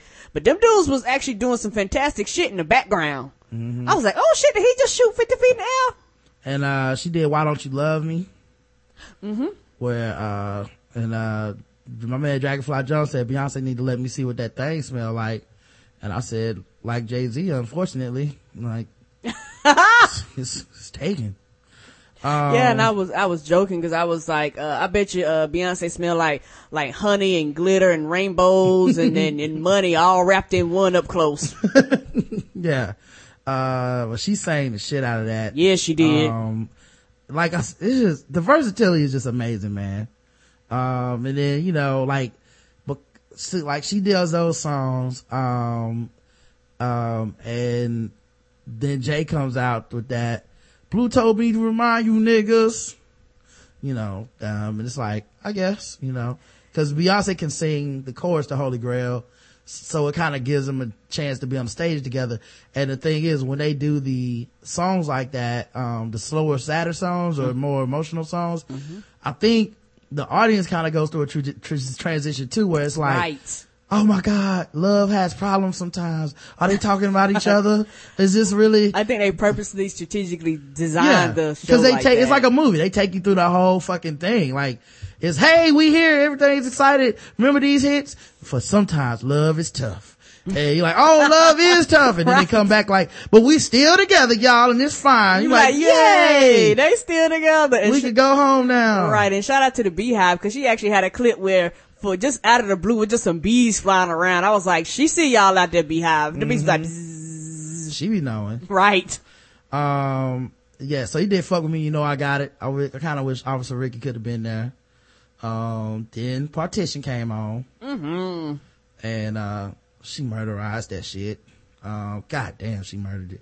She fucked that, that, that sofa looking chair thing. Yes, and she was giving that pole the business. Yep. And I was thinking to myself, like, at this point I was like, yo, they really, cause like it was going by so fast. Mm-hmm. I was like, this shit almost over. They really tour around the world in different cities doing this shit for three hours a night. Right. For what? When did for this months. shit, when did this shit leak? Like December of last year or something? Mm-hmm. So for almost a year, they've been doing this. I know couples that can't take a road trip together. Right. Up the street and around the fucking corner. Like this is amazing to me that they, I mean, it was, it was amazing, dog. So, you know, I, I was just looking at Jay-Z's wife like, you lucky ass nigga. Look at you up here basking in her glory. She even let you open for her. Look. Right. Um, yeah, then, uh, Jay came and did, um, um, 99 Problems with a Bitch Ain't One. Oh, yes, he which did. everybody loves. Rick Rubin did the fuck out of it. He killed that beat. Uh, best thing he invented since that sandwich. Um, uh, then, then, um, Beyonce came and sang, uh, Lauryn Hill, um, song. It made me miss her so much. I wish she didn't go crazy. I think it was Ex-Factor, right? Uh, I think. I think so. But, uh, yeah, she did Lauryn Hill's song. Actually, probably better than same, Lauryn Hill. At the same time that Lauryn Hill was hours late to her own concert. Oh, shit. When she performed a jazzy re- remix. Oh, shit. you know, I, see, if the people had HBO Go, they could have tuned in on their phone and seen a better show. Yeah, like, you just, they, yeah, they had HBO Go, they could have just looked at Right. They'd have, they'd have had a better show. They were like, oh, it was, hey, hey, Beyonce performing it, y'all. The same song. She sound better. Yeah. Like, I just pictured the, like, her, like, Lauryn Hill coming out and just completely, uh, fucking up the song and shit. Right. It could all be so sip, sip, sip, so simple. but you rather make it hard, hard, yes. hard. You can't sue me. You can't sue me. This is a different song. All right. Right. Nobody record this. Everybody turn your phones off. I know. No I'm cameras. Late. Anyway, we gotta speed it up. I gotta get out of here yes, I'm on them drugs. I know you've been waiting two hours, but I got, I gotta go. Okay. I'm, I'm gonna give you a 15 minute concert. I'm two hours late for another concert after this one. So, uh, let's, right. let's, let's see if we can speed up. Love you is like a battle and we both end up with scars. Hey. Tell me who I have to be to get some reciprocity. Oh, ha ha ha ha. All right, guys, I'm out. I've been Lauryn Hill. Your opening act. Have a good night. Yep. Up next is Pras. Uh, so then after she was singing Ex-Factor, she brought in the big girls to sing the chorus of this. It's only three of them. And I was like, this is perfect because only the big black women pain could like just seep into the chorus so good. It, it's nothing like it. I It's nothing like it. Mm-mm. Like, 'Cause be it's- mad it's at that, real. be mad at that stereotype if you want. that pain is real and but that shit sound it. good. She wouldn't found them. She found them. She was just like, nope, no, mm-mm. y'all, look- No, like no. I, w- I want no to see the, chicks for this one. yeah, I want to see the auditions for that. Right. When I had you, nope, sorry, you're not, not big enough and you haven't ever been broken up with. Get out Right. of here. You, you, you're not old enough. Yeah. You ain't, you ain't really felt no pain. Get out of here. When's the last time you cried during a Tyler Perry movie? Right. Nope. You haven't? Okay. Never, never. It's, Okay. oh, you've been divorced. yeah, You've been a single mama. Mm-hmm. All right. You got the part. right. Ma'am, you don't even have to sing. I know you can sing. Right. She just walked, she just walked in. They was like, Let me, oh, let me guess. You're running late from church and then you have to go pick up your kid from school after school because he got in trouble. You can come on in. yeah, you, you, you, got you, the part. you got the part. Mm, yeah. got- you got the Uh, you, part. you, you ain't got to perform. Yeah. Mm, no. Mm-mm. Did you drive up here listening to Luther Vandross? Yeah, you got Yeah, the part. you got the part. Is, is, is, is, that a wig you got on because you didn't have time to do, Do your hair? hair? You got the part, baby. yeah, you got it. hmm Uh, so yeah, she, Is, is that a Jheri curl I see? You, up, up, you definitely got the part. Mm-hmm. Uh, then, uh, I forget what Jay performed, but he put the me and my bitch underneath the, the beat. What was that? Oh, it was, um, Song Cry, I think. Yeah. That was dope. Yeah. So, And Beyonce and all them thighs. Oh, it's just Mm-hmm. thighs and legs and butts for days. yeah. And then I realized we only had 45 more minutes of this Josh Whedon directed home movies that were playing in the background and singing in beautifulness. Um, and, uh, she sang her, uh, resentment song. And everybody, everybody on my timeline got in their feelings. They was all talking about That's one of my favorite songs. how bad, uh, men have done them over the times that they've No. been around. I would like that. That song just makes you sad, and Mm-hmm. the recording, that actually, the recording of that song is just so beautiful yeah. because she sings her ass off. And, uh, she said, uh, you know, that whack bitch instead of that white bitch. Uh, but I said, I don't care what she said. Whack, white, all the same. Yeah. People, people was correcting me because I was like, she said white bitch. And they was like, she said whack. I was like, nope, it's white to me.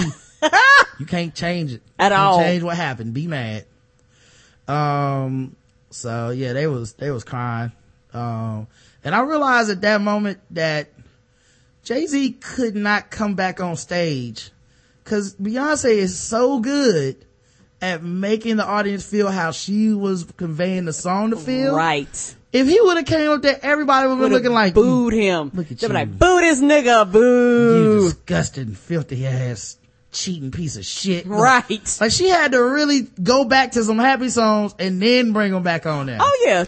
Believe you me, they was like, no, no, you can't do that. You can't do that to him. Yeah. Come on, you come on. You, we got, we got to have a, have a, you know, have something here, you know, cause he's out there by himself. We, we can, we can't feed him to the wolves. Yeah, so she hyped him back up. Then he did H to the Izzo. Of course, they did that, uh, niggas in Paris and that, everybody lost their mind for that. Mm-hmm. And, uh, the audience was even doing Kanye parts, you know, which I kind of wished Kanye was there, but then I kind of didn't because I feel like if Kanye was there, he was like, stop the music. Right. I need to go on a little bit of a rant. And now, commercialism is killing Hollywood. in the middle of that show, yeah, they was like, mm, Yeah. no, no, no, no, no. Cause people kept being like, man, Kanye should be there. And I kept thinking like, yeah, but he will, I want everybody to stand up. What is this? The special needs section? Oh, it is? Ah. It is a special needs section? Okay, so y'all well, can some of down. y'all, can some of y'all stand? You got two legs, it's working. Yeah. What about you? You just look slow. You stand. The rest of y'all, the ones in the wheelchair, like, slow boy, you hold one of them up. y'all, of y'all them- lean on each other. Everybody I'm not, stand up. I'm not doing this song until all the people that can stand pick the other people out of wheelchairs and hold them up. Right. So I can see them. We about to jam. So, yeah, he couldn't go. And right, it made, no. it made complete fucking sense. Right. Like, it was like, no, nigga, you, you stay you home. You don't get to, you don't get to come to Paris. You no. don't, you don't know how to act. Right. They crossed him off the list. Nigga came out for one verse and went home. Yeah, she did. Like, Kanye would have been there trying to do six, seven songs and shit. right. That, um, that had just a section of Jay-Z and Kanye. Mm-hmm. That did their whole album. They did, uh, and plus they already did a tour together. Y'all don't right. Anyway. Um, so, um, they did Hard Knock Life and they showed like, that's when they start showing videos of like, Jay-Z as a kid and her as a kid if they crossed the street and shit. That was kitty mm-hmm. funny. And I kept thinking like, yep, Vision ain't gonna be Annie. Can't wait for y'all to be mad about that. Yes. Um, Beyonce saying, then they got to like the last like part, the last act and it was like, Beyonce started by singing that Bang Bang song. Um, the old school song. Yeah, that Bang Bang. He shot me down. Bang Bang. I hit the ground. Bang Bang. bang. That's my shit. Um, so they and they kept that. doing it like slow mo. It was really neat when they did yeah. that because they kept doing it slow mo, and they was like had like this um where her and all her dancers like kind of mimicked the gun, and mm when they mm-hmm. would go up and it was they would like move real slow doing the bang bang. It was really really yeah. beautiful. And then in the background they had a video playing that was actually her like as a lounge singer singing to Jay-Z, smoking a cigar. Like it was just dope as fuck, man. Right. And then she had one where she like left all these messages. That was hilarious, though. Oh yeah, she left 31 voicemails right. I was like, shit, I wish Beyonce would call my ass. Yeah. And so then they, this is, you know, this, so then they got ready to do the last part. She came out in the black dress. He came out in the all white like suit. And it was like, you know, it was like, it was just dope. It was like the opposite of the roles in a wedding. Normally the guy comes out in like the dark suit, the woman comes out in a white dress. You know, it was dope. You know, it was like, it was kind of different. Yeah. And then they held hands and walked down the aisle to the, the, the center stage. It was, it was just smooth as shit, man. Yeah. And, um, she had on, uh, red, I mean, black. She had that black dress with that cape. It was a flag. Oh, it was a flag. That's what that was. Mm-hmm. It was a flag. Because when she made the gravity behind her stretch it out, I, it looked like almost like a cape or something. It was dope. Mm-hmm. Had stars and stuff on. It looked like a flag to me. Mm. Well, she was she was killing that shit. Yeah, and um, she was um, riding Mr. Ed. That's that's the most I've seen Mr. Ed in forever. Because she was riding him across the screen doing that bang bang. Mm-hmm. And then they went up there and started dancing in front of everybody while performing. It was like the best first dance at a wedding reception of all time. Right. It was all sweet. And then they showed Blue Ivy and their family photos. Cause you know, Beyonce records all her life pretty much. So mm-hmm. she had footage of just them hanging out and doing shit. And like, they're kind of like the run of their relationship, you know, um, and you know, to like, they even like had him hold They took pictures when she was pregnant with him holding her stomach and stuff. Right. So I guess we can squash those rumors unless y'all think was that like they went and got fucking James Cameron to do that. Come on, guys. Let it go. Um, yeah, her and Blue was in a pool and Blue yeah. was like, uh, had her hand on her chest. Like it was just everything. And then I found out who likes the song Young Forever. Cause I hate it. I think everybody I know hates Come on, Forever Young? No, Young Forever is the name of the song. Oh, now the chorus says Forever, Forever, Young. Oh, that's why I thought it was Forever Young. My yeah, bad. But the name of the song is Young Forever. Is literally one of my least favorite Jay Z songs of all time. Uh, if you haven't heard it, uh, I'll try to play it for you. But it's on the Blueprint Three.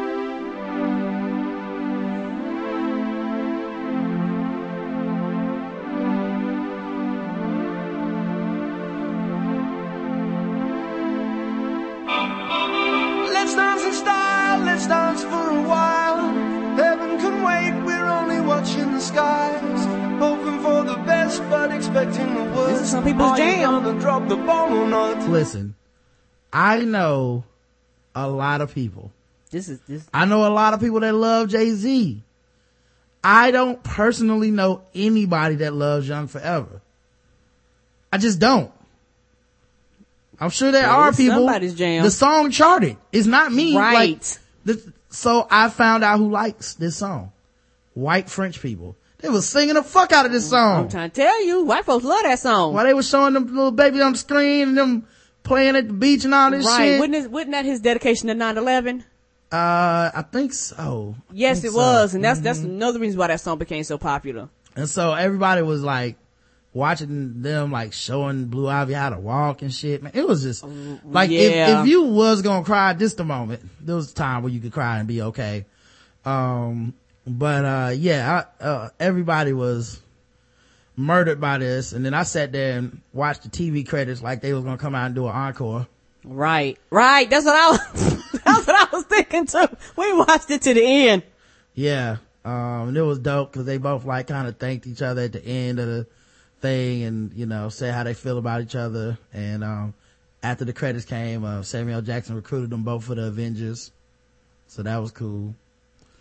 Um, Yes, it, it it was everything. And at the at the end of the concert, I've had a clip of Jay Z and uh, Beyonce clapping, and I was saying thank you for bringing this to my TV because my ass couldn't afford to go. Mm-hmm. You know, because the, it was funny though because I remember when they first announced that they were going to put this on HBO. So many niggas was ragging, talking about why they put it on HBO. All, number one, all her shit goes on HBO. She's done previous concerts on HBO. right. And so, so this is nothing new. Um, but they was like, why they putting her shit on, on, on, on this and stuff like that? They want as many people to see it as possible. And guess what? Everybody didn't have four, five, six, a thousand dollars per ticket to go. I know I could. If I could have took my ass there, I would have. So I'm glad they put it on there. And on top of that, it made fucking HBO be the trending topic on every fucking social media. Like it benefits HBO to do this. And some people might have even signed up for HBO just so they wouldn't have no problems watching the concert. May have canceled it right after, but they was like, I will sign up for three days for this. Yep. Um, so I was, you know, very, um, very impressed. And yeah, that's, that's the bar, man. I haven't seen a concert event like that since, uh, shit, when, when MJ was on HBO. Like, you to know, just stop the presses because, like I said, it was it was very, uh, to me, it was well done. Per- it was perfect. Like I said, she had about fifteen, eleven hundred uh, outfit changes. Uh, they had Circus Soleil in the background. Uh, it, it was beautiful, and and I had a good time. I was haying and yesing and snapping and and dancing. Shit, I broke a sweat sitting there just moving and popping around the whole time. I had myself a good time. And everybody that went to the concert was saying that it was even, even like even better in person, which I could only imagine. of course. So, uh, yeah, that's why you go to concerts. Right. And it also was one of those things where, uh, Nina was saying that she wore heels. I was like, I was look, I was looking like, you wore heel, why would you wear heels to a Beyonce concert? Yeah, you stupid idiot. No, she's not an idiot. Oh, okay. No, Go she's ahead. not. Sorry. But a lot of other women did too, because like, hey, I'm going to Beyonce because I'm gonna be cute. But if you went, you probably were literally standing up for like the two hours and something straight. You probably stood up the whole time. I know your feet was killing you. Fashion is danger, Karen. It, yeah, a lot more dangerous than me. I'm like, fuck that. Let me wear tennis shoes and flats. Mm-hmm. Um, so uh, apparently, uh, some some celebrity news got leaked, but it was Kim Kardashian and Vanessa Hudgens, who everybody's already seen naked many times, and Kim Kardashian has a fucking sex tape. Right. Um, Hope Solo was included in this round. Um, Jennifer Lawrence, Kaley Cuoco, I don't know who they are. And, uh, they did have a list, a master list from a while back of like, these are the celebrity nudes that we have. So it looks Shit, like maybe, the- list? yeah, maybe the list was right. Gabrielle Union was on the list and her news leaked later, um, too. So, yeah, man. And it, like, if nothing else solidifies that this is creepy and about power and about Right, making these women feel uncomfortable and unsafe. Right. The fact that you would leak Kim Kardashian's news when you could just go like watch her sex tape And on the Google internet. it. You, I, right, you could just Google her naked. Like, it's not like getting a picture of Kim Kardashian naked is hard to do. It just tells you that it's about invading their privacy and that guys get off on that, you know? Right, and there's I wasn't supposed to see these and now I am. And there's something wrong with you and you're judging and critiquing shit that was never meant for your eyes to see. Yeah, yeah. You know, and it's not even like the judging and critiquing that I'm getting off, that I'm going like, that I would go off on. It's just the idea that they're excited about it. You know what I mean? Like, it's not even just a, like, when Jill Scott came out, it was a bunch of she looks good or she doesn't look good. Mm-hmm. Some of this shit isn't even someone looking good or not looking good. That's it's just, true. It's just people going, I got, I got these. She's not, she doesn't want me to see these. And now I have seen them. right. Like it's a person I can watch fuck, but I get to see her picture she didn't want me to see. And that's more, Lord. you know, that, that's better than, than not, you know? I don't, it's just weird. I think it's weird too. So, And a um, complete va- invasion of your privacy, no matter who it is. all right. Uh, Keisha Cole, uh, went to jail Friday morning. Uh oh. She assaulted a woman who apparently spent the night with her rumored boyfriend. Uh, Keisha Cole apparently is dating, uh, Birdman, the CEO of Cash Money.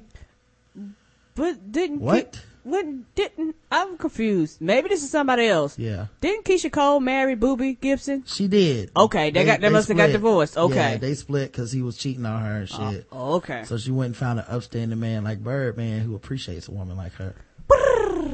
Uh, so yeah, some woman spent the night at Birdman's house and she said, bitch, you fucking my man. Now maybe she was, maybe she wasn't. I mean, sh- Keisha Cole's bound to have some trust issues at this point, right? right. You married a man that openly admitted to cheating on you and shit. So, uh, but for some reason, security let her go to Birdman's penthouse when she got in there. She saw another woman, woman and she went nuts. So, she, um, I guess she showed up unannounced and another woman was in the dude's crib. We're told Keisha attacked her, leaving scratches all over her face cause you gotta fight the other woman cause it's her fault. Right. Cops were called and Keisha was arrested for battery and an outstanding reckless driving warrant. Cause of course she had an outstanding warrant. She was released on $46,000 bail. Um, no comment from her representatives at the time, at, at this time. So, yeah, Keisha Cole, man, certified hood rat shit. Oh yeah. You know, I mean, if you didn't already know from the right. TV shows and uh, the the other, you know, the other outlets that we have in the to knowing about Keisha Cole's Cole life. and her mama and all that stuff. Yeah. Yeah, because apparently it's not um the the least um uh, you know least known news. Oh, by the way, looks like Gabrielle Union contacted the FBI. I don't blame her. Yep, good. You know what I mean? Good for her, man. Like, I, I think all these niggas should get in trouble when this shit happens. Right, and I think you should go to jail. You should go to jail for this, and and even for like normal people, how people do like I know they said some states are talking about passing laws, but it ought to be a federal law that if uh me and you do something intimate and you record it and you quote unquote post it out there trying to get revenge on me without my permission and consent, I'd, I'd be able to sue your ass too because it was meant for you and your eyes only. It was not meant for the fucking internet just because your goddamn feelings got hurt. Yeah, I agree, uh, 100%. Um, but, uh, yeah, it's just weird cause, uh, people think that this shit is like a game And, it's, and, and it's not. And you, like you said, really want to go to jail for 10, 15 years Right. fucking around cause it's already on the law. It's already on the books as a law in, in federally and in most states. So you're already violating the law. Why are you playing around like this? Right, and and the, the thing about it, it's about power. It's about shaming, you Yeah. know. And a lot of times, it's dudes doing it against women. A lot Mm-hmm. most of the time. You, I mean, not to say women don't do it against men, but men are kind of viewed differently when it comes to this, especially in our country. Women are, are viewed immediately. You're a whore. You're a slut, and they're like, "Well, not really. This was never meant for you guys to see. This is an invasion of my privacy, and don't nobody want to hear this." When the same people criticizing them have taken pics of themselves, sent them to their husbands, wife, boyfriend, significant other, some strange on Instagram, but yet you're judging these people because their shit came out. Mm-hmm. Um, so apparently the spanking debate has now like reached full throttle. Um, and it's kind of become like, let's examine black people again, you know, which, you know, I'm a bit, I, I, I, obviously we talk about stuff on the show all the time, but it gets a bit tiring when every, like a lot of these issues burn down into like, and let's examine black people because maybe it's my own insecurity with it, but it feels like it turns into, well, these are black issues that, Right. and I think people read the, the headlines of these, they read, um, tweets about it and shit, and they just go, well, these are black issues, so Right. obviously there's no need for anyone else to get involved when some of this stuff I think are issues of for everybody. Right. Um, and I think the conversation that's being had is just so off the rails because it, it was supposed to be about child abuse that, um, Adrian Peterson did to his kid. And I don't even think there's an argument to say that that's not child abuse. Right. And it becomes, at least not by any, uh, major amount of people right? And it becomes the well, what about the kids in Chicago argument all the time on a lot of this stuff, and and it's very very frustrating. We're talking about a man who abused his kid, and it's all black people. It becomes it's a southern thing, you know. It's not that it's a country thing it's a cultural thing it's not it extends back from slavery you know um spanking and discipline happens all over the all all across our country, and a large percentage of our country has no issues with corporate spanking. And it's just one of those things where you begin Wait, not corporate. I mean, not I mean corporal, corporal punishment. punishment. I'm sorry, mm-hmm. and uh, it's just one of those things where you begin to get off topic. A lot of that stuff needs to be discussed, needs to be talked about, but in their own separate lane. Yeah, well, people, there's people that are hardcore on this shit one way or the other, and right. I think the hardcore people are just weird to me. The people that never touch a child, you will die is the worst. And then I'm like, well, that's not true either. Like, you, right. there's a lot of people that, there's too much of a percentage of people that have hit the kids for us to go, uh, all, all of those, all of those people are turning out bad kids. That being said, I'm not, I'm not really here for it. You know what I mean? If I had a kid, I wouldn't, I wouldn't hit him. Um, and I think uh, Adrian Peterson, what he did was just abuse. And I think anybody, even if you do think spanking is okay or whatever, you're like, that's abuse. You should look at that and go, well, that's not.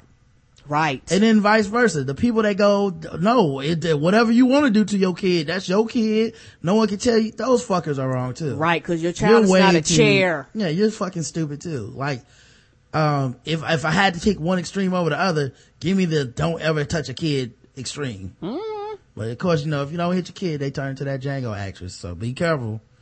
Be calling you up talking about daddy, talk to the police. Right. Um, the NFL football. Oh, so I want to read this article. There's two of them actually. Understanding Black America and the Spanking Debate. Um, this is by Stacey Patton, who is the author of a book of, on the historical roots of corporal punishment in the black, in black culture. NFL football star Adrian Peterson's child abuse scandal has sparked a national debate in America about spanking children and growing illegality of certain kinds of abuse, corporal punishments, um, abusive corporal punishments. In a personal piece, author Stacey Patton describes a complex legacy of corporal punishment in black America. As a young child, my adopted mother stripped me naked and whipped me with switches, belts, hangers, shoes, and extension cords. She left physical and emotional scars and called her parenting techniques spankings or good butt whoopings. Her reasons, because the Bible said it was right. She loved me. She wanted to protect me from the mean streets, drugs, early pregnancy, and white people who said wanted to beat me. She said wanted to beat me up, lock me in jail, or leave me for dead in the streets. I heard this message everywhere at family gatherings in black churches, hair salons, and barbershops, on radio stations, and in the performances of countless black comedians.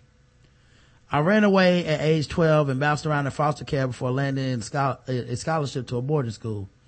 Driven to understand why my adoptive mother and many black people believe so strongly in physical discipline, I earned a PhD in African American history and wrote a memoir about the historical roots of corporal punishment in black families and the intersections of race and parenting in modern times. Um, Peter, the Peterson controversy, and by the way, I, I personally think if you get hit with a drop cord or some shit that that that's too far. You know what i mean? Like mm-hmm. you like you might as well be using a bullwhip. Like you can strip skin off somebody with that shit or mm-hmm. like I, I don't know man. This is crazy. yes you can. The peterson controversy spotlights the struggle between black communities deep-rooted attachment to spanking and laws that criminalize a disproportionate number of black parents for their behavior corporal punishment is deeply embedded in Christianity and Western culture and African American culture is related to slavery and Jim Crow segregation. Slavery and the post-emancipation, uh, racial terrorism may be part of our history, but it is not the whole history. Too often, too often discussions of race and harsh parenting techniques are essentially as pathologically black or black poor, even though the practice is more very, very, variegated by class and religion. America is a nation where 90% of all parents across racial or ethnic groups use corporal punishment at some point, but there's a prickly cultural divide between blacks and whites on what is deemed appropriate. Um, by the way, like I said, this is why I read the articles and not just the headlines. That being said, um, I saw, uh, a girl, Siege, who will be on the show tomorrow. Okay. Was going in on people for reacting to the headline, not reading the article. I agree. People should read the whole article. True but they but, do make salacious headlines to mislead people on purpose. Right. And, and, and it, and it is one of the bigger pet peeves I have with the media. Cause like, the, the title of this shouldn't be black people and blacker than black black. Mm-mm. Cause it, you know, it's kind of not fair to, um, to the, the, the, context of the article. Right. Which is you that, read and you're like, okay. Yeah. Uh, like nobody asked like, do fat people beat their kids more? Do, uh, people, people, yeah, do people with lower yeah. education beat their kids more? beat their kids more. Yeah, yeah we're like not going to that debate. Yeah, yeah, like if this article would have said straight people and the pathology of, would been like, you know, people would have been like, okay, I'm not reading that. But you say black people, it makes it seem like you're just studying us and it's it kind of pawned off on us. And I think that the title is misleading on purpose to make you kind of walk click. into it that way. Mm-hmm. And you'll click on it um, but like I said, I read the whole article, um, before even reacting on Facebook. So I just hate, I just hate when it's framed in like race because it almost, in my opinion, like I said, and it could be just my own insecurity. I feel like it, in America, when you frame a concept just racially, a lot of people write it off as, well, black people need to handle this. What the fuck it got to do with me? Right. I'm not reading this article. I nope. I'm not gonna look at the statistics. Mm-mm. This is just some black shit black people need to handle. Cause I don't care. and Why should, why should I deem black people yeah. issues important to right. me? Black people problems aren't American problems. Nope. Even if you live in America. Many blacks are defending Peterson with arguments that a good whooping is love and not abuse and that it keeps children in line and hopefully safe from the wrath of the police or the prison system. Um, okay. I don't know how, I can only speak personally. I haven't seen a lot of that. You know what I mean? Now I have seen some but I just haven't seen like, like, I, and maybe it's not fair because I'm comparing when Ray Rice hit his wife and that shit first started, days and days mm-hmm. end upon it just, people mm-hmm. I've never heard of and will never hear from again. Just right. Arguing with me, arguing with me, arguing with me. This, anytime I talk about Ray Rice, uh, I mean, I talk about Adrian Peterson, I don't get that kind of pushback. Nope. Cause but maybe I'm talking about it in a different way or something. Know. I don't know. Beat them women. Mm-mm. Beat them children who probably has less of a defense than women. That's fine. Cause you know, it's the child is property. No, I'm saying I'm not getting a pushback from people oh, arguing saying okay. that it's okay. Okay. Normally I get some people showing up like, it's okay to beat your kid. Beat them. You know what I'm saying? Or mm-hmm. whatever. Like but, when it was, when it was Ray Rice, it was, Sometimes you gotta hit a woman. What if she provoking? Okay. I'm not even getting that. Mm-mm. I'm not even getting, well, look at what the kid did. I'm not getting, well, uh, sometimes I, I'm not even getting the, I was beaten. It's okay. The only time I see the, I got whoopings and it was okay is when people switch the discussion from Adrian Peterson's abuse to spanking. Right. Which, if that's what it's about, then it's actually not the same discussion. Mm-mm. So it's like, I feel like people are kind of conflating the people that are quote unquote defending, uh, Adrian Peterson, I don't think they're really defending, well, I don't think a lot of them are defending him. I think a lot of them are like, no, what he did is wrong and too far. That being said, I don't think hitting a kid is bad. Like, I don't think it's always bad. I think you can spank a kid and, and, and they'll turn out fine. And then it's just this hardcore, like, I don't agree with you, so you defending Adrian Peterson. I think that's what's happening. Right. But maybe I'm wrong. Anyway. Um, and a good whooping is love and not abuse. Um, and that it keeps children in line, hopefully safe from the wrath of the police or the prison system. And she did put a link to ibtimes.com. Thomas Barrabi writes, Adrian Peterson's mother, Bonita Jackson, defends son amid child abuse scandal. It's not about abuse, it's about love. Well, is, are we really using her as the link to many people are defending Adrian Peterson? It's his mama. Come on now. She probably beat him. You know what I mean? So I don't even know that that's uh, a fair. Um, what the fuck is this sound coming from? God, I hate ads that pop up and play when you don't want to. But I don't even think that that's a fair assessment to say, well, you credit what the fuck is going, why is everything playing on this page? I'm just going to close this page. But I don't think that's necessarily a fair assessment to say many people are defending him. And the link is her mama, his mama said that it's okay. The mama who probably beat him. So, um, but, uh, you know, I will take your meaning though. I think it's indefensible and no one should be defending it. So anybody is too many in my opinion. So I, I, I hear. Studies show that black parents are more likely to use corporal punishment than any other group. Why? Historically, the black body has been subject to uh, racial control through centuries of slavery, lynching, sexual violence, reproductive legislation, surveillance, segregation, mass incarceration, police uh, uh, practices, and popular entertainment.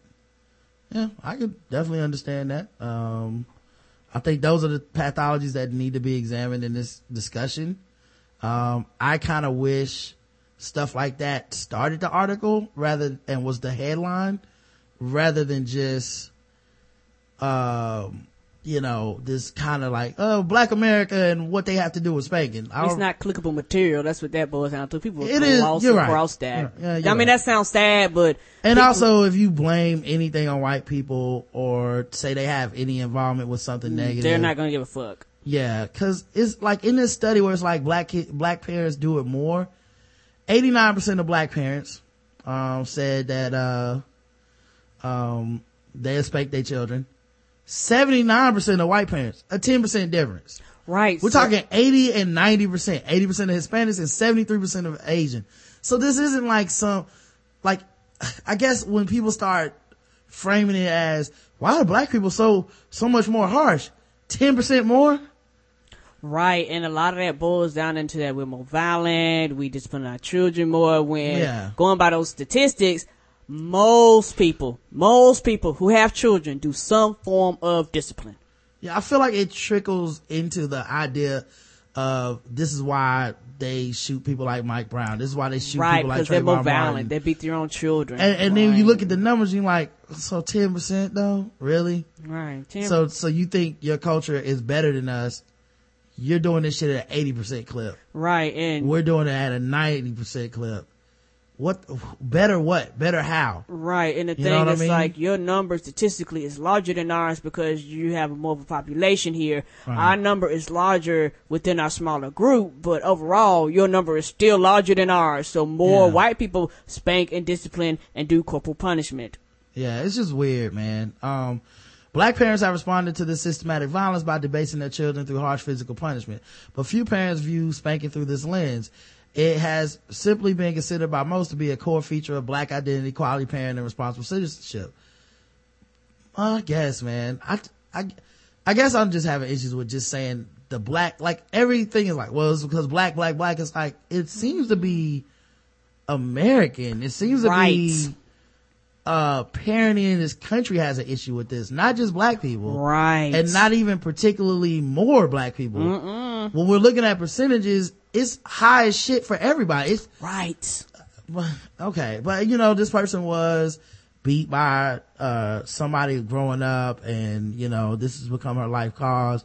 So i can see how she might would be like i'm only focusing on black people and nothing else you know but I don't know, man. It feels like they're singling out black people when it's clearly a problem. Like if I told, like if I reversed the numbers and said, okay, well actually black people beat their kids at an 80% clip and white people beat their kids at a 90% clip. I don't think this article will be written as, why do white people beat their kids so much? Mm-mm, because I feel like they would just be like a non, it, like, well, white people are the standard and that's fine. Right we can gloss across it because it don't matter when actually it matters regardless of the race, but that's something you can't get people to talk about and discuss. Right. Underlying black parents' attachments to spanking is a very real fear based on black suffering and random violence at the hands of white people. Blacks are quick to defend the need to spank and feel misunderstood when criticizing society where the consequences for stepping out of line are much harsher for black children than white ones. Um, I do agree with that. Mm-hmm. A lot of black people get very vocal about defending this shit and I just chalk it up to not being media savvy, uh, because if white people are hitting their kids at 80% clip, why hasn't one white sports anchor spoken out and said, look, I hit my kids. I don't give a fuck. Why hasn't one white NFL player said, I, like Reggie Bush did, you know, why why didn't uh, any white player go out and go, I hit my kids?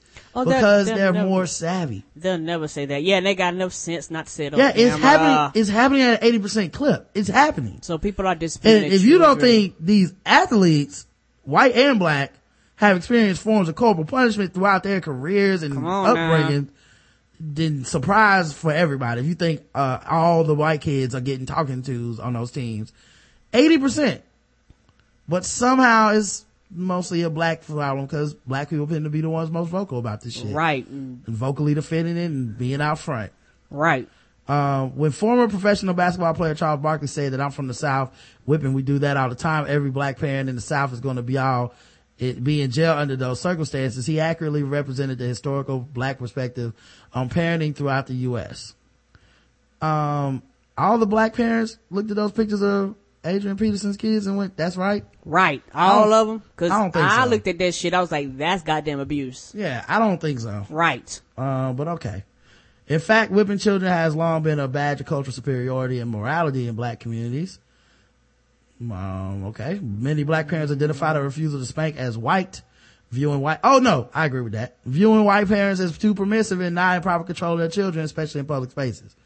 Yeah, that's true. That happens all the time where black people be like, I will whoop that kid's ass. you, right. like, you like, mommy, mommy, mommy, I want some ice cream. You can't have any ice cream there. I'm about to start crying right now. And it's like, I'll take my belt off. Like that's a common, like, trope for black people to say. I, you know, black people also say a bunch of other shit that, you know, doesn't like, it's, it's still kind of a joke and it's still kind of, overstated, but yeah, and, fine. And also, a lot of people, a lot of it goes back to racial. If you see a white parent with a white child and the child falls out and, and does what children do, it's okay. But if a black child does the same behavior, it's com- it's viewed completely different, even though it's the same well, exact behavior. Well, we live in a society where, uh, you know, um, black kids are sent home from preschool at a higher rate right. for the same behaviors as white kids because they're just deemed as more dangerous and more wrong and more bad. Right. So, you know, there is an idea that you need to police your own kid because the world has already got much higher standards for their behavior than even, white children. Right. Even if they really don't even comprehend and understand why you're right. doing what you're doing, right. it's like, no, you don't understand you're just being a child, but I have to kind of, I guess, restrain some of some of the playfulness or some of the exploration and things that you do because I don't want to have to constantly deal with you being suspended and then with other bullshit based off of your race. Child don't give a fuck about that, but that's something the parent has to deal with. Right. Which is, you know, I think is wrong. You right. Shouldn't, you shouldn't put that burden on your kid. The Peterson controversy exemplifies how this tradition of harsh discipline is clashing with growing anti-child abuse laws that punish parents.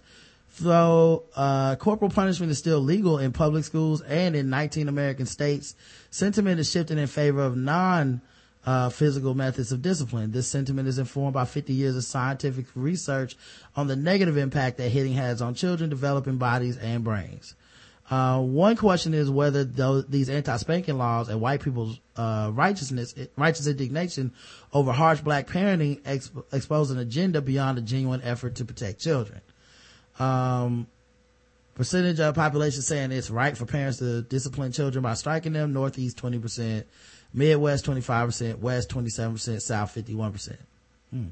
Since black parents are mostly likely, most likely to spank, these laws put them at greater risk for arrest well, life puts black people at greater risk for arrest. Period. Um, even if they were doing it at the same rate, because we're talking about 80% and 90%. Right. It, it's not even like to me framing it as, well, black people will go to jail if they hit their kids. That's not really the best way to put it either. Black people shouldn't hit their kids because right. it's just not right to do. If that's, you know, if that's your argument, don't hit your kid. Why not? Well, you might go, you might get arrested. Well, that's not really, I might not also. You know what I mean? Mm-hmm. Like, how about just don't hate your kids because there's better ways to parent. There's right. better, you gotta find a better solution. Right. Uh, thus feeding the incarceration pipeline, pipeline.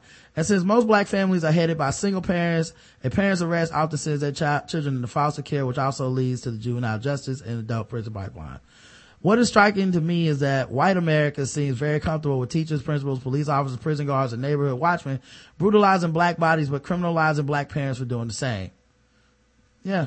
Yep. Um, I agree. Yeah, the police definitely have a, uh, corporal punishment problem. Right. And so for a lot of people, it's very, it's very difficult because it's like, I want my child to be able to do things and have the freedoms, but at the same time, the way the system is set up, if I don't do no discipline at all, uh, you know, that if my child goes out there and does something, your, the rate of you being arrested and prosecuted and stuff, it's just higher. Mm-hmm. You know, not that it's fair right, but it's just higher. And, and that, that's something that you can't get around. So for a lot of parents, it was like, uh, it, it goes back to some of the things you said before. They're like, fuck it. I don't want some officer doing these things to you. I'd rather discipline you at home, which makes sense, but there's still a proper method to do this. Yeah, I just, honestly, man, um, I'm at a point where, like, if I, like I said, if I, if we ever had kids or something, I wouldn't hit them. I wouldn't, I wouldn't whoop them, man. Like, I just can't, um, I don't know. I would try to find a better way. And I know that that might just be naive to say, but we ain't having kids, motherfuckers. Y'all can't make me do anything. Nope. So yeah, and it would, um, it would be a um, lot more uh, talking, a lot more. I mean, there's other shit you can do, which which is a longer you know, method. The first thing you do is you buy them an iPhone. Okay, I, I don't care if they're in the crib. Mm-hmm. You buy them an iPhone to start off their life. Then they get used to the iPhone and they're having fun. You upgrade them to an iPad. and they're like, oh shit, I got an iPad. I'm balling, son. And then anytime they fuck up, you just take it from them. Oh Lord. Then they, then they all fucked up because they never known life without that. You see what I'm saying? So, um, the controversy and cultural clashes around the Peterson Clay case are signs of a society in the process of reconsidering long accepted traditions and practices. Whatever happens to Adrian Peterson, this issue is a sleeping giant that is awakened and can no longer be ignored. So, yeah, man. Um, like I said, that's, and that's the entire article, every word of it. Still find to be the title a little misleading. Understand Black America and the spanking debate. Right. I still find the focus on black people to be a bit misleading because I feel like it, in addition to it being a bit disingenuous from a lot of people, um, if, if 90% of black people or parents are saying I've spanked my kid, but then 80% of white parents are doing the same. I don't uh, get why it becomes a black only issue. Instead of an American issue or a parenting issue. Yeah, I just don't get, it's like if you are hardcore against that shit, you be going just as hard on, um, you know, on, on, on white people for this shit. You be going hard on America. Seems mm-hmm. like an mm-hmm. American problem. It is an American problem. Yeah. So, yeah, anyway, um, I thought that was a good article. I'll, I'll probably say the other one for another time. We need to play our games because last time, um, my fantasy team almost got fucked up waiting too late. So, um, definitely don't want to go through that shit again. No you know problem. what I'm saying, guys? I'm sorry, everybody, but y'all got to deal. Um, here we go.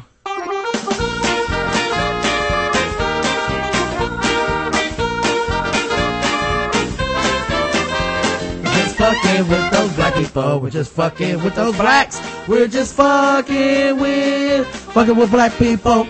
That's right, guys. It's time for fucking with black people. The game that we love to hate to play. And you guys get to love to hate it along with us. We read articles from all over the place and we grade them from zero to a hundred on how much we feel fucked with as black people.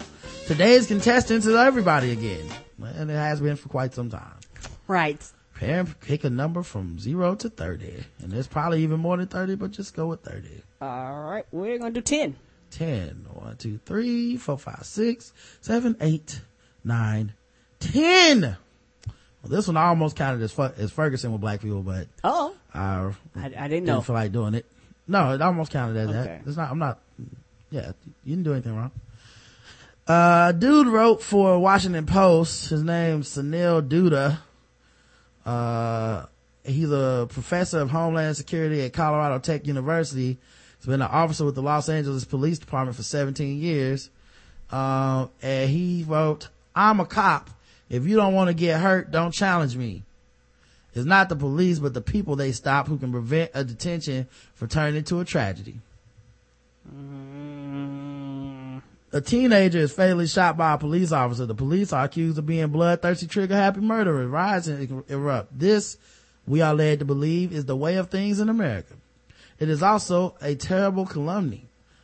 Cop, uh, cops are not murderers. No officer goes out into the field wishing to shoot anyone armed or unarmed. And while they're unlikely to defend it quite as loudly during a time of national angst like this one, people who work in law enforcement know they are legally vested with authority to detain suspects, an authority that must sometimes be enforced. Regardless of what happened to Mike Brown in the overwhelming majority of cases, it is not the cops, but the people they stop who can prevent detentions from turning into tragedies. Working the street, I can't even count how many times I withstood curses, screaming tantrums, aggressive and menacing encroachments on my safety zone, and outright challenges to my authority in the vast majority of such encounters, I was able to peacefully resolve the situation without using force. Cops deployed their training and their intuition creatively. And I wielded every trick in my arsenal, including verbal judo, humor, warnings, ostentatious displays of lethal and non-lethal hardware resting in my belt one time, for instance, my partner and I faced a belligerent man who had doused his car with gallons of gas and was about to create a firebomb at a busy mall filled with holiday shoppers. The potential for serious harm to the bystanders would have justified deadly force. Instead, I distracted him with a hook about his family and loved ones, and he disengaged without hurting anyone. Everyday cops show similar restraint and resolve incidents that could easily end up in serious injuries or worse. Wonder what color that man was. Right. Sometimes though, no amount of persuasion or warnings work on a belligerent person. That's when cops have to use force and the results can be tragic. We're still learning what transpired between Officer Darren Wilson and Brown. yeah, but you went ahead and wrote this shit anyway. But in cases, in most cases, it's less ambiguous and officers are rarely at fault. When they use force, they are defending their or the public safety. See, here's the thing. People aren't upset about the idea that you would use force. That's, that's the misnomer in all this debate.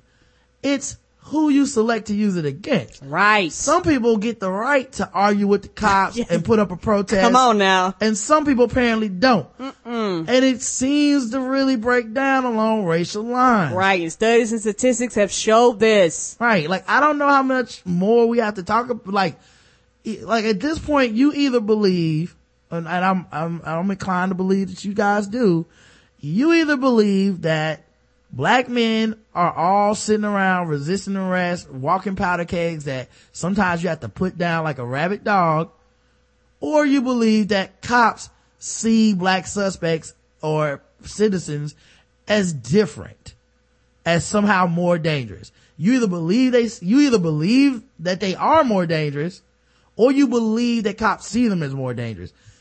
Those are the only two choices. Mm-hmm. You see what I'm saying? Like, I, you, you can't, there's no other third option of, well, um, they, there's also because they argue with the cops sometimes. A lot of people argue with the cops. A lot of them. A lot of people go They don't home. get shot dead. A lot of people go home that night. Yes, they do. And also, you're under, you're under the thing where no cop comes in with preconceived notion. You, you're also, you're also mm. not talking about cops that are flat racist. Right. Cops that are biased. Right. Like, you know, cops that have people with LGBT. You're not, you're, you're assuming that every time a cop does something, a cop is never fucking wrong, but there are constantly investigations about them beating Mexicans, beating blacks, be, you know, about them discriminating against people. So your argument is flawed from the very beginning and you're just coming from the cops is always right and whoever's on the other end of this bullet or this billy stick or this taser is automatically wrong and that's not true. Yeah, cops are people too. Yes. And it seems like that is not taken into the equation here. Like you said, they treat it like the cops are robots. Right. Obviously a cop would never want to hurt a person. Do we know this? Cause it's not like every cop is killing people. But is there a small percentage that might actually get out the car and go, I'm gonna fuck some niggas up today? And eventually that type of behavior leads to situations where you end up doing something like this or in a situation where you can do something like this. You don't fucking know. Right. And not to mention that police department has had a historical issue with this. Right. Not to mention, um, other police, like, uh, like Darren Wilson was part of a law enforcement office that was disbanded and before he got re- uh, assigned, like I got a new job in Ferguson. So it's not like, um this you know it's not like all the hands are clean here. Right and you're making the assumption that every officer's right. Every officer's gonna always make the right decision. Every officer's gonna always make the right choice. And every time somebody you know gets mad and gets nasty with an officer that officer always makes the right decision always gonna come out and and use all these ulterior methods that you're talking about. And i'm not even fronting man. Like if i got arrested i wouldn't argue my case. No no, no, no. I wouldn't. Like, I'm, I'm just that, I'm that paranoid at this point where I'm like, if the cop just comes over and is like, um, you know, gets to the point where it's like, uh, well, you know what you was doing out here and, uh, need to see your ID. I'm giving him my ID. I need you to da da da. And I'm not even going to be like, well, officer, look, this is what was happening. I really hope you understand.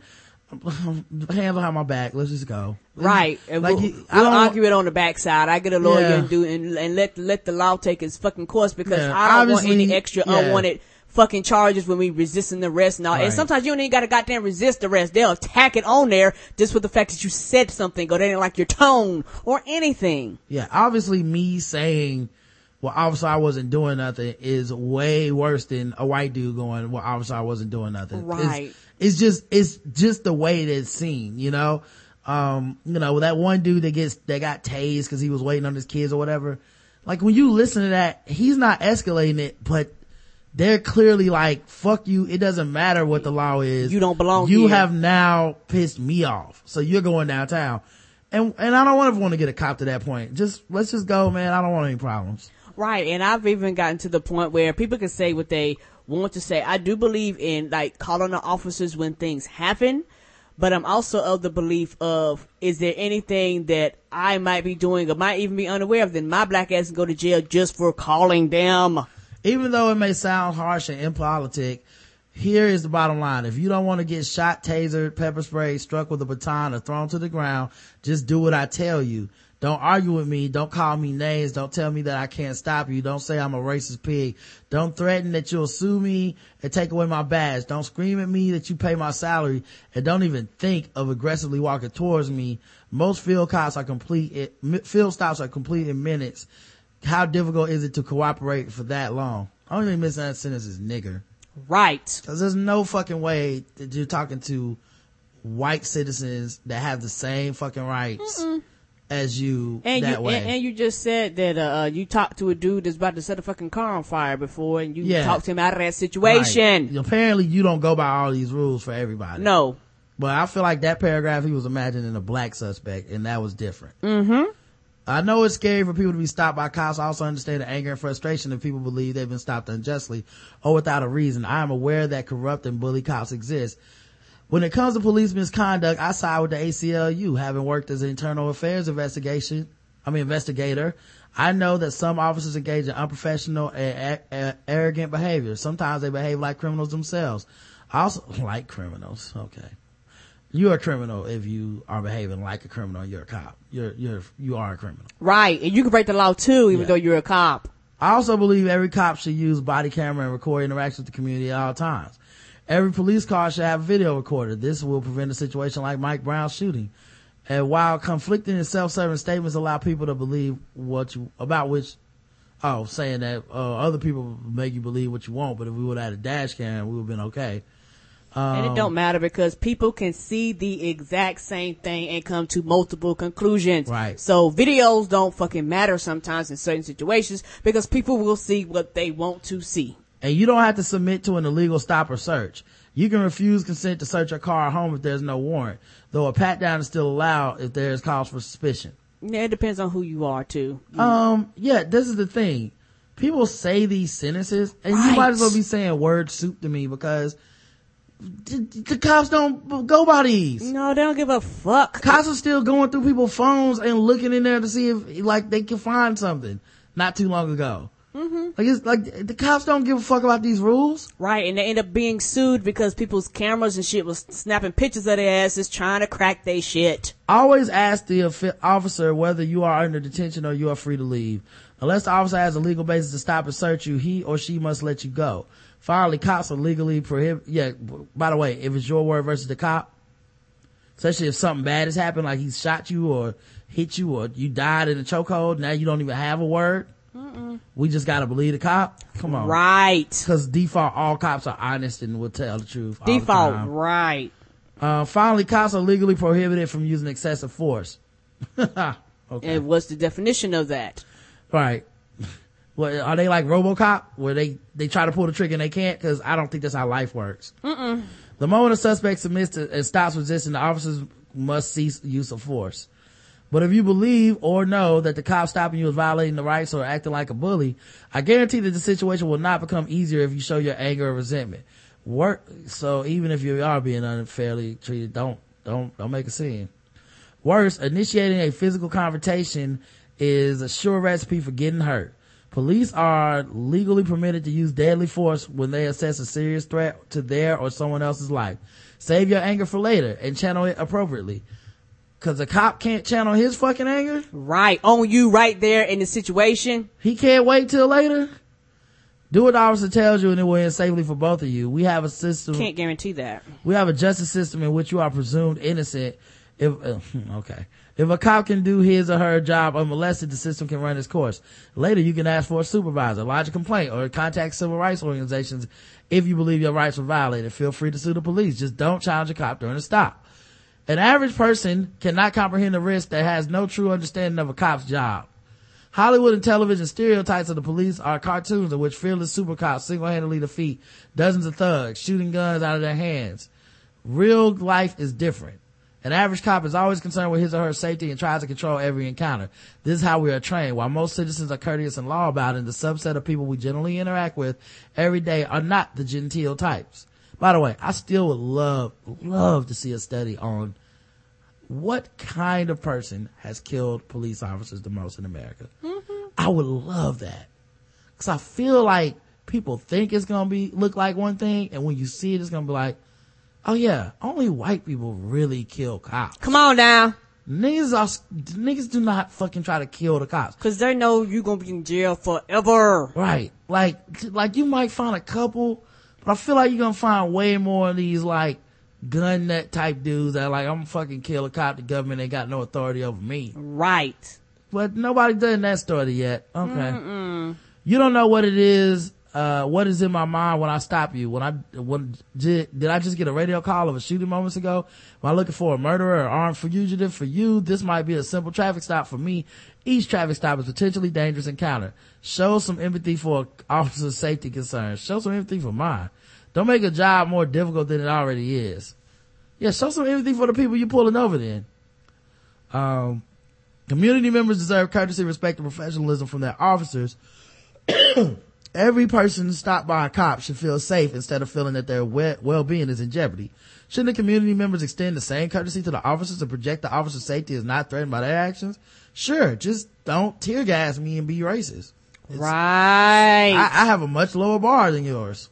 Serve and protect me. Not just, not just your purpose is just to be sure I don't cut fool. Yeah. So, yeah, that was, uh, that was that.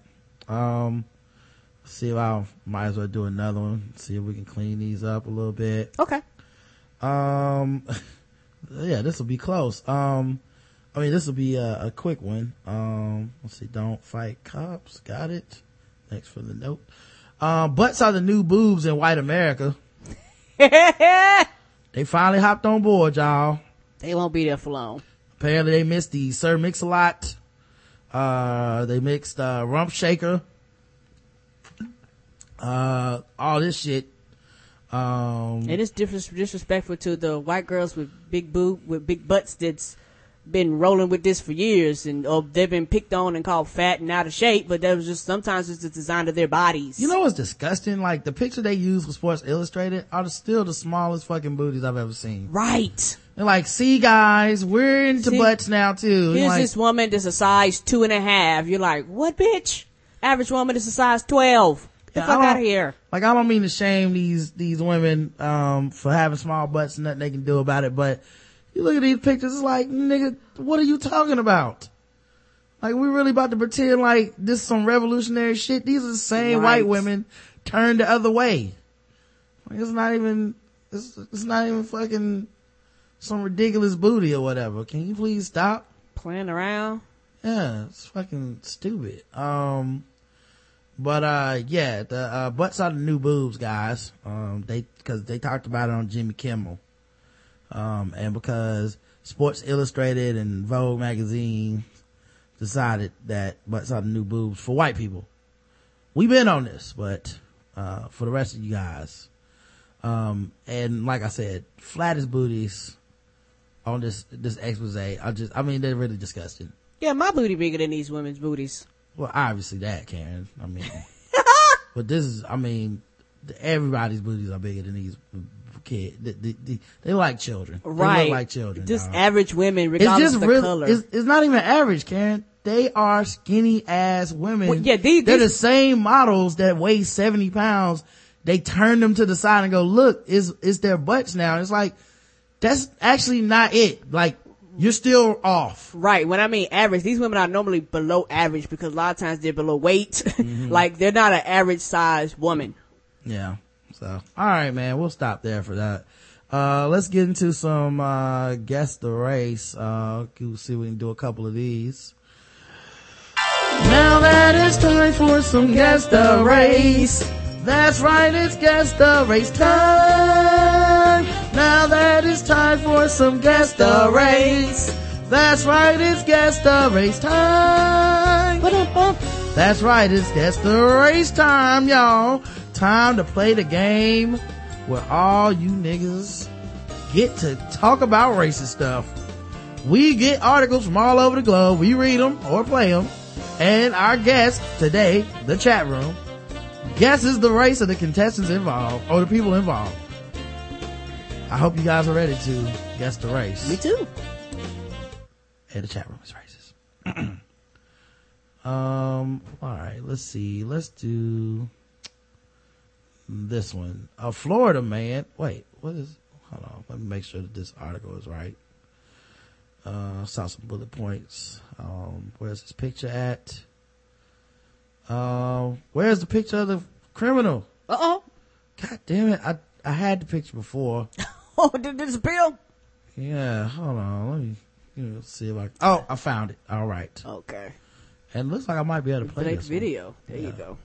So that's even better when you can play the articles. I don't have to read shit. Um, but yeah, oh, Florida, of course, guys. I mean, where else would something criminal happen?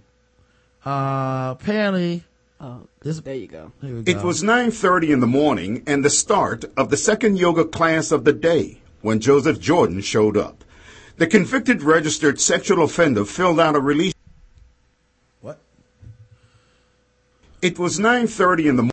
Release document, paid his fee, and joined the class. He was clean shaven, said Cindy Bursinger. He said he'd not done yoga before, which is not unusual, but I was a little unsettled. Bursinger says she had alerted three other students, gentlemen, to be on guard if something happens. The police report says he was wearing jean shorts and a white t-shirt. To a yoga Bursinger class? says, I saw him with his hand in his pants.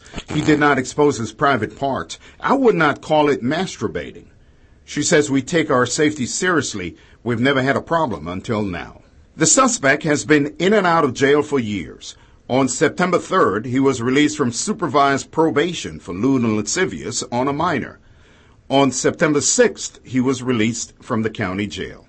The state has his address as Ohio, but he was last living at an apartment on West Beaver Street. Bursinger says, I'm glad we spoke up.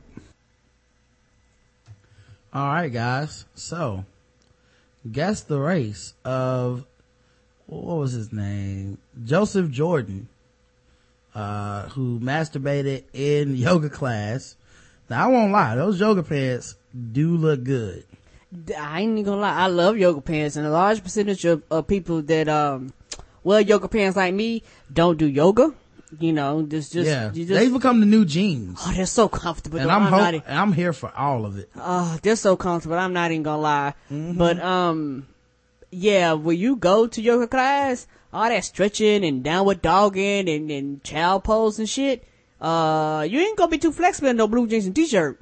Yep. Let's check the chat room. Uh, Moon Monkey says, Little Brothers. Oh my. He's mixing them up. I like that. There's a lot of potential there. Why does this sound like PBS? Okay. Scepter bus masturbator. That's black. Lululemon Black. So, uh, nobody else is guessing. Uh, Black says JTD. He got an extra bone and I ain't talking about the one in his thigh black. Oh Lord. And Guru Black and White says cow, uh, cow. The correct answer is black.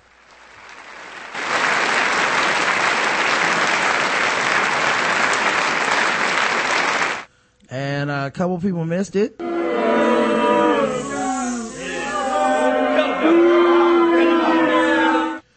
I saw some people get theirs in late, but, uh, doesn't count, guys. You guys fucked up, didn't you? Um, let's see. We can do another one. Um, how about this one?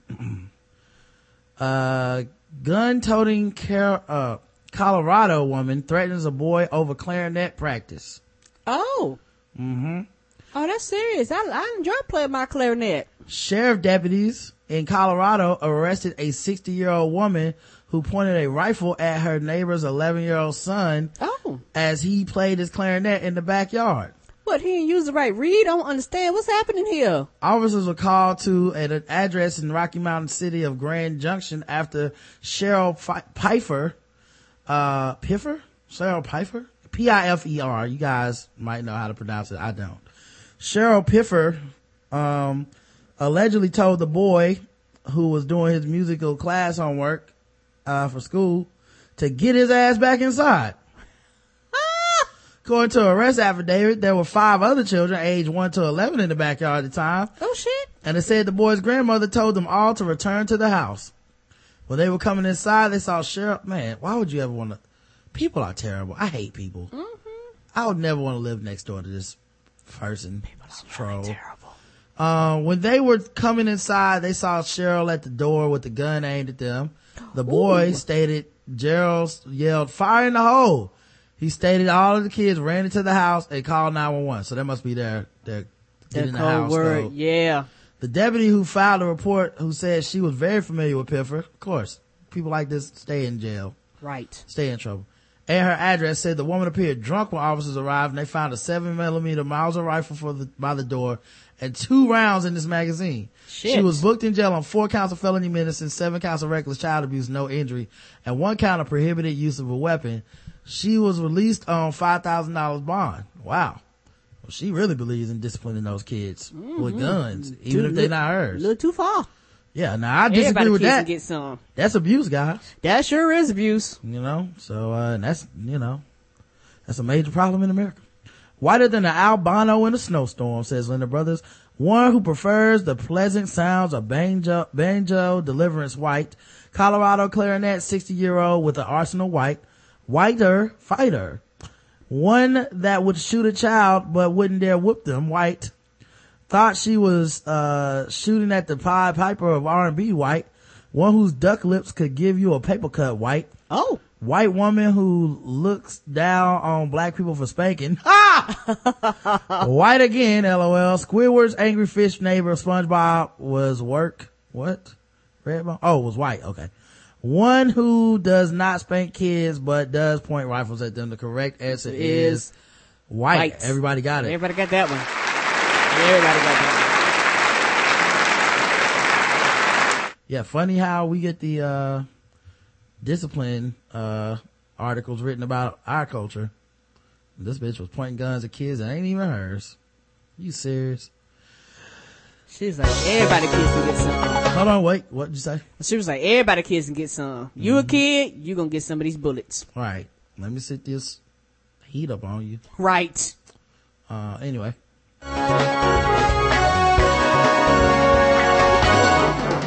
Double the points and the race. Double the points and the race. That's right. Double the points. Double the racism and guess the race. Uh, you guys are mostly two for two right now.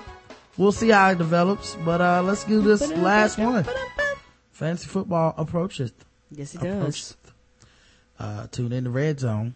Um, cause you definitely gonna get your, um, fantasy football on. It's like mainlining fantasy football crack. I'll never go back. Okay. Red zone and alcohol has ruined my life. Yes, sir. Red Zone make you lazy. Then you get mad when you start seeing commercials. You be like, is that a commercial? How dare you, Red Zone? I get angry. I'm like, the fuck? Get on your job, Scott Hanson. right. Get on your job. Right. Um, all right, let's see. Let's do this one. Um, wow, I'm getting weird deja vu right now. Um, uh, a man is accused of putting toddler in the clothes dryer. Mm-hmm. Hmm. Just trying to dry this diaper. Well, babies are wrinkly. they are wet. They get out there and they get smooth as eggs. Mm-hmm. According to uh, court documents, a New Hampshire man is accused of placing a two-year-old boy in a clothes dryer in Bangor last month. Oh. Adam Morton is is charged with aggravated assault. Did he do heat? Did he do air? How, how, how, know what cycle was the child on? Well, I thought babies were dry clean only, but I guess I'm wrong. I, I, guess, I guess, you are wrong. This is why I don't have kids. Guys. Right. The tour document said on August 2nd, the boy was taken to the hospital with burns on his back and arms, as well as burns and blisters on his feet. He must use the heat version then. Mm-hmm. Well, it's a dryer, right? Not gonna dry it out with it cold. Morton was watching the boy along with other children and, uh, of his girlfriend while she was at work. According to court documents, Morton told police during an interview in Berlin, New Hampshire, uh, August 15th, where he recently moved to, that he did not know how the boy was injured and said it happened while he was in the shower. Hmm. A two-year-old gets into the dryer, it gets turned on, and he's stuck in there long enough to get burned. Get out somehow, but you can't tell how it happened. Come on now. And you expect the police believe you weren't involved. Come on now. Now I could, children get into a lot of shit, so maybe time I left the door open, the baby jumped in there. But even if the baby got in there, there's no way in the world that dryer is gonna be locked and turned on with that child in there and you not hear anything. And you got other children, other children's around, right? So none of the other children told you, hey, the baby got stuck in there or hey, you know, something. I'm not buying that one, sir. Yeah. However, a doctor's report given to police on August 20th said it was clear that the child was significantly injured while inside a clothes dryer. Wonder how he knew. He's like, cause I've seen this so often. Right. I've seen these burns. These burns look like the same burns that a good pair of blue jeans would have and it's tumbling that, tumbling for 90 minutes. I knew he was in there cause a dry sheet was stuck to him. he didn't have no static. He was, he was static free. The report also said the child was likely, uh, in the dry for a prolonged period of time. Bangor police interviewed. To get burned? Yes. Mm-hmm. Bangor police interviewed Morton again in Berlin on August 27, where he admitted that he put the boy in the dryer and turned it on, according to court paperwork. Morton said the boy was not in the dryer very long. Bangor police, yeah, according to who? Bangor police arrested Morton and brought him back to Maine, where he's been held on $2,500 bail. Guess the race of right. Mr. Adam Morton. So, uh, last time I checked, my clothes don't scream, they don't cry when yeah. they, when they in the, you know, Well, it wasn't an accident. It wasn't an accident. He admitted to it. One who attended the Adrian Peterson School of Parenting in Black Oh. Well, Believes in doing his laundry like his marriage is white and colored separately. he took Reggie's, uh, Reggie Bush's advice too far and he's from New Hampshire white. One who can wash and dry a baby and can use a washcloth in the shower white as fuck. Oh. White Neanderthal, Morton Salt White, says Chuck Spears. The correct, correct answer, answer is, oh wait, believes in April freshness. Wait, hold on. A lot of came through at the same time. Believe in what April fresh, in that April freshness white. Wonder pretends his kids are like cheese, melted. he uh, likes his kids like his cheese. Okay. Somebody said burnt biscuit. Burnt biscuit and fluff and fold white. The correct answer is fold. white.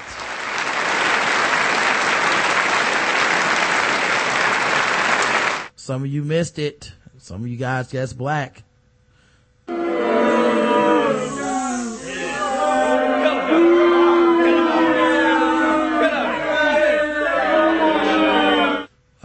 So yeah, that's, uh, that's it for Guess the Race today. Um, and let's talk about sword ratchetness. Can't get out of here without talking about that. People keep sending me this article about some women that were like polygamists that broke into someone's house. But, uh, they broke in with, with knives, guys. That's not sword ratchetness. Don't, knife ain't, knives ain't the same. Yeah. Don't, don't, don't bring that bullshit to me. Uh, man armed with a sword robbed Berks convenience store. Oh. Mm-hmm. Pennsylvania State Police saw a man armed with an ornamental sword pulling off a terrifying robbery in Berks County. Yeah, that's the thing, man. Like, people keep trying to float that uh, article about the uh, the kid with the sword, the black kid in Utah, they got a kid, but they, they keep part of it is like it was a toy sword. It's like we've read too many articles about ornamental swords to use that as the defense. Right. The defense is he was shot in the back, if that's what the uh, autopsy says, and that's probably not a. There's probably no way to justify that. True. You know what I mean? Um, it happened just before 3 a.m. Friday at Valero's gas station in Lancaster Avenue in Bethel Township. Um, Caught on camera, a scary armed robbery in northwestern Berks County with a strange weapon. Tonight, the search is on for a man who held up a convenience store. Good evening once again. I'm Rob Vaughn. Wendy is off tonight. Police say that man was armed. oh shit, Wendy's off. Is she okay? I hope she is. Somebody go check on Wendy. Why isn't that the news story? with a Right. long ornamental sword when he burst into a gas station in Bethel Township and threatened the clerk behind the counter. WFMZ's Ryan Hughes is live in Bethel Township with the latest. Ryan? And Rob, this man was in and out of the store in under a minute, but managed to get away with hundreds of dollars in cash. Today, we spoke with that victim behind the counter. He was still upset and did not want to go on camera. And once you see that video, you'll know why. Each second of this horrifying holdup captured on camera. A man armed with a sword stormed into the store and went right to the counter. He asked for the give me the money, give me the money, you know. So uh, open the register, and he opened the register here. Shahid Chowdhury says his brother was working the night shift at this Valero gas station on Lancaster Avenue in Bethel Township when the robbery happened just before 3 a.m. You can see him jump back in fear when the sword comes across the counter. The clerk starts throwing money out of the register, but apparently that wasn't enough. The robber reaches across, pulls out the drawer, and grabs a wad of cash, then bolts out the door. Thanks God, he's not hurt, you know. He's okay, but he's a little scary. Police say the brazen thief was a white man with a blue bandana across his face. I'm from New York City, so this never happened to me before, so it's pretty scary. This store normally closes at midnight, but they stayed open late after receiving a delivery. The owner says in the four years they've been open, they were hit once before. Now workers are taking precautions. Being more cautious, looking outside more, and just, I'm like counting my money a little bit different, I guess. I'm a little bit nervous, you know. And police say that man made off with between $600 and $700 cash. Tonight, police are actively investigating this case, and everyone here is hoping that that surveillance video leads to an arrest. We are live in Bethel Township. Ryan Hughes, 69 News. Thanks, Ryan. If you know anything that could help police make an arrest in that case, call Crime Alert 69 News. Woo. Sexy. Uh, Very, apparently. Anyway, guys, there you go. They're robbing stores with these same toy swords that people are talking about. You gotta be careful out here, guys. Uh, we'll be back tomorrow. Our guest will actually be Mel and Siege from the Good and Terrible podcast. Uh, nine o'clock Monday night. Be there or be square, you L7s. Um, um, go Eagles. And, uh, Go Panthers. let's go ahead and get out of here. Um, like I said, Adam and Eve, code TBG WT was our sponsor. Mm-hmm. Until tomorrow, I love you. I love you too, baby. Mwah.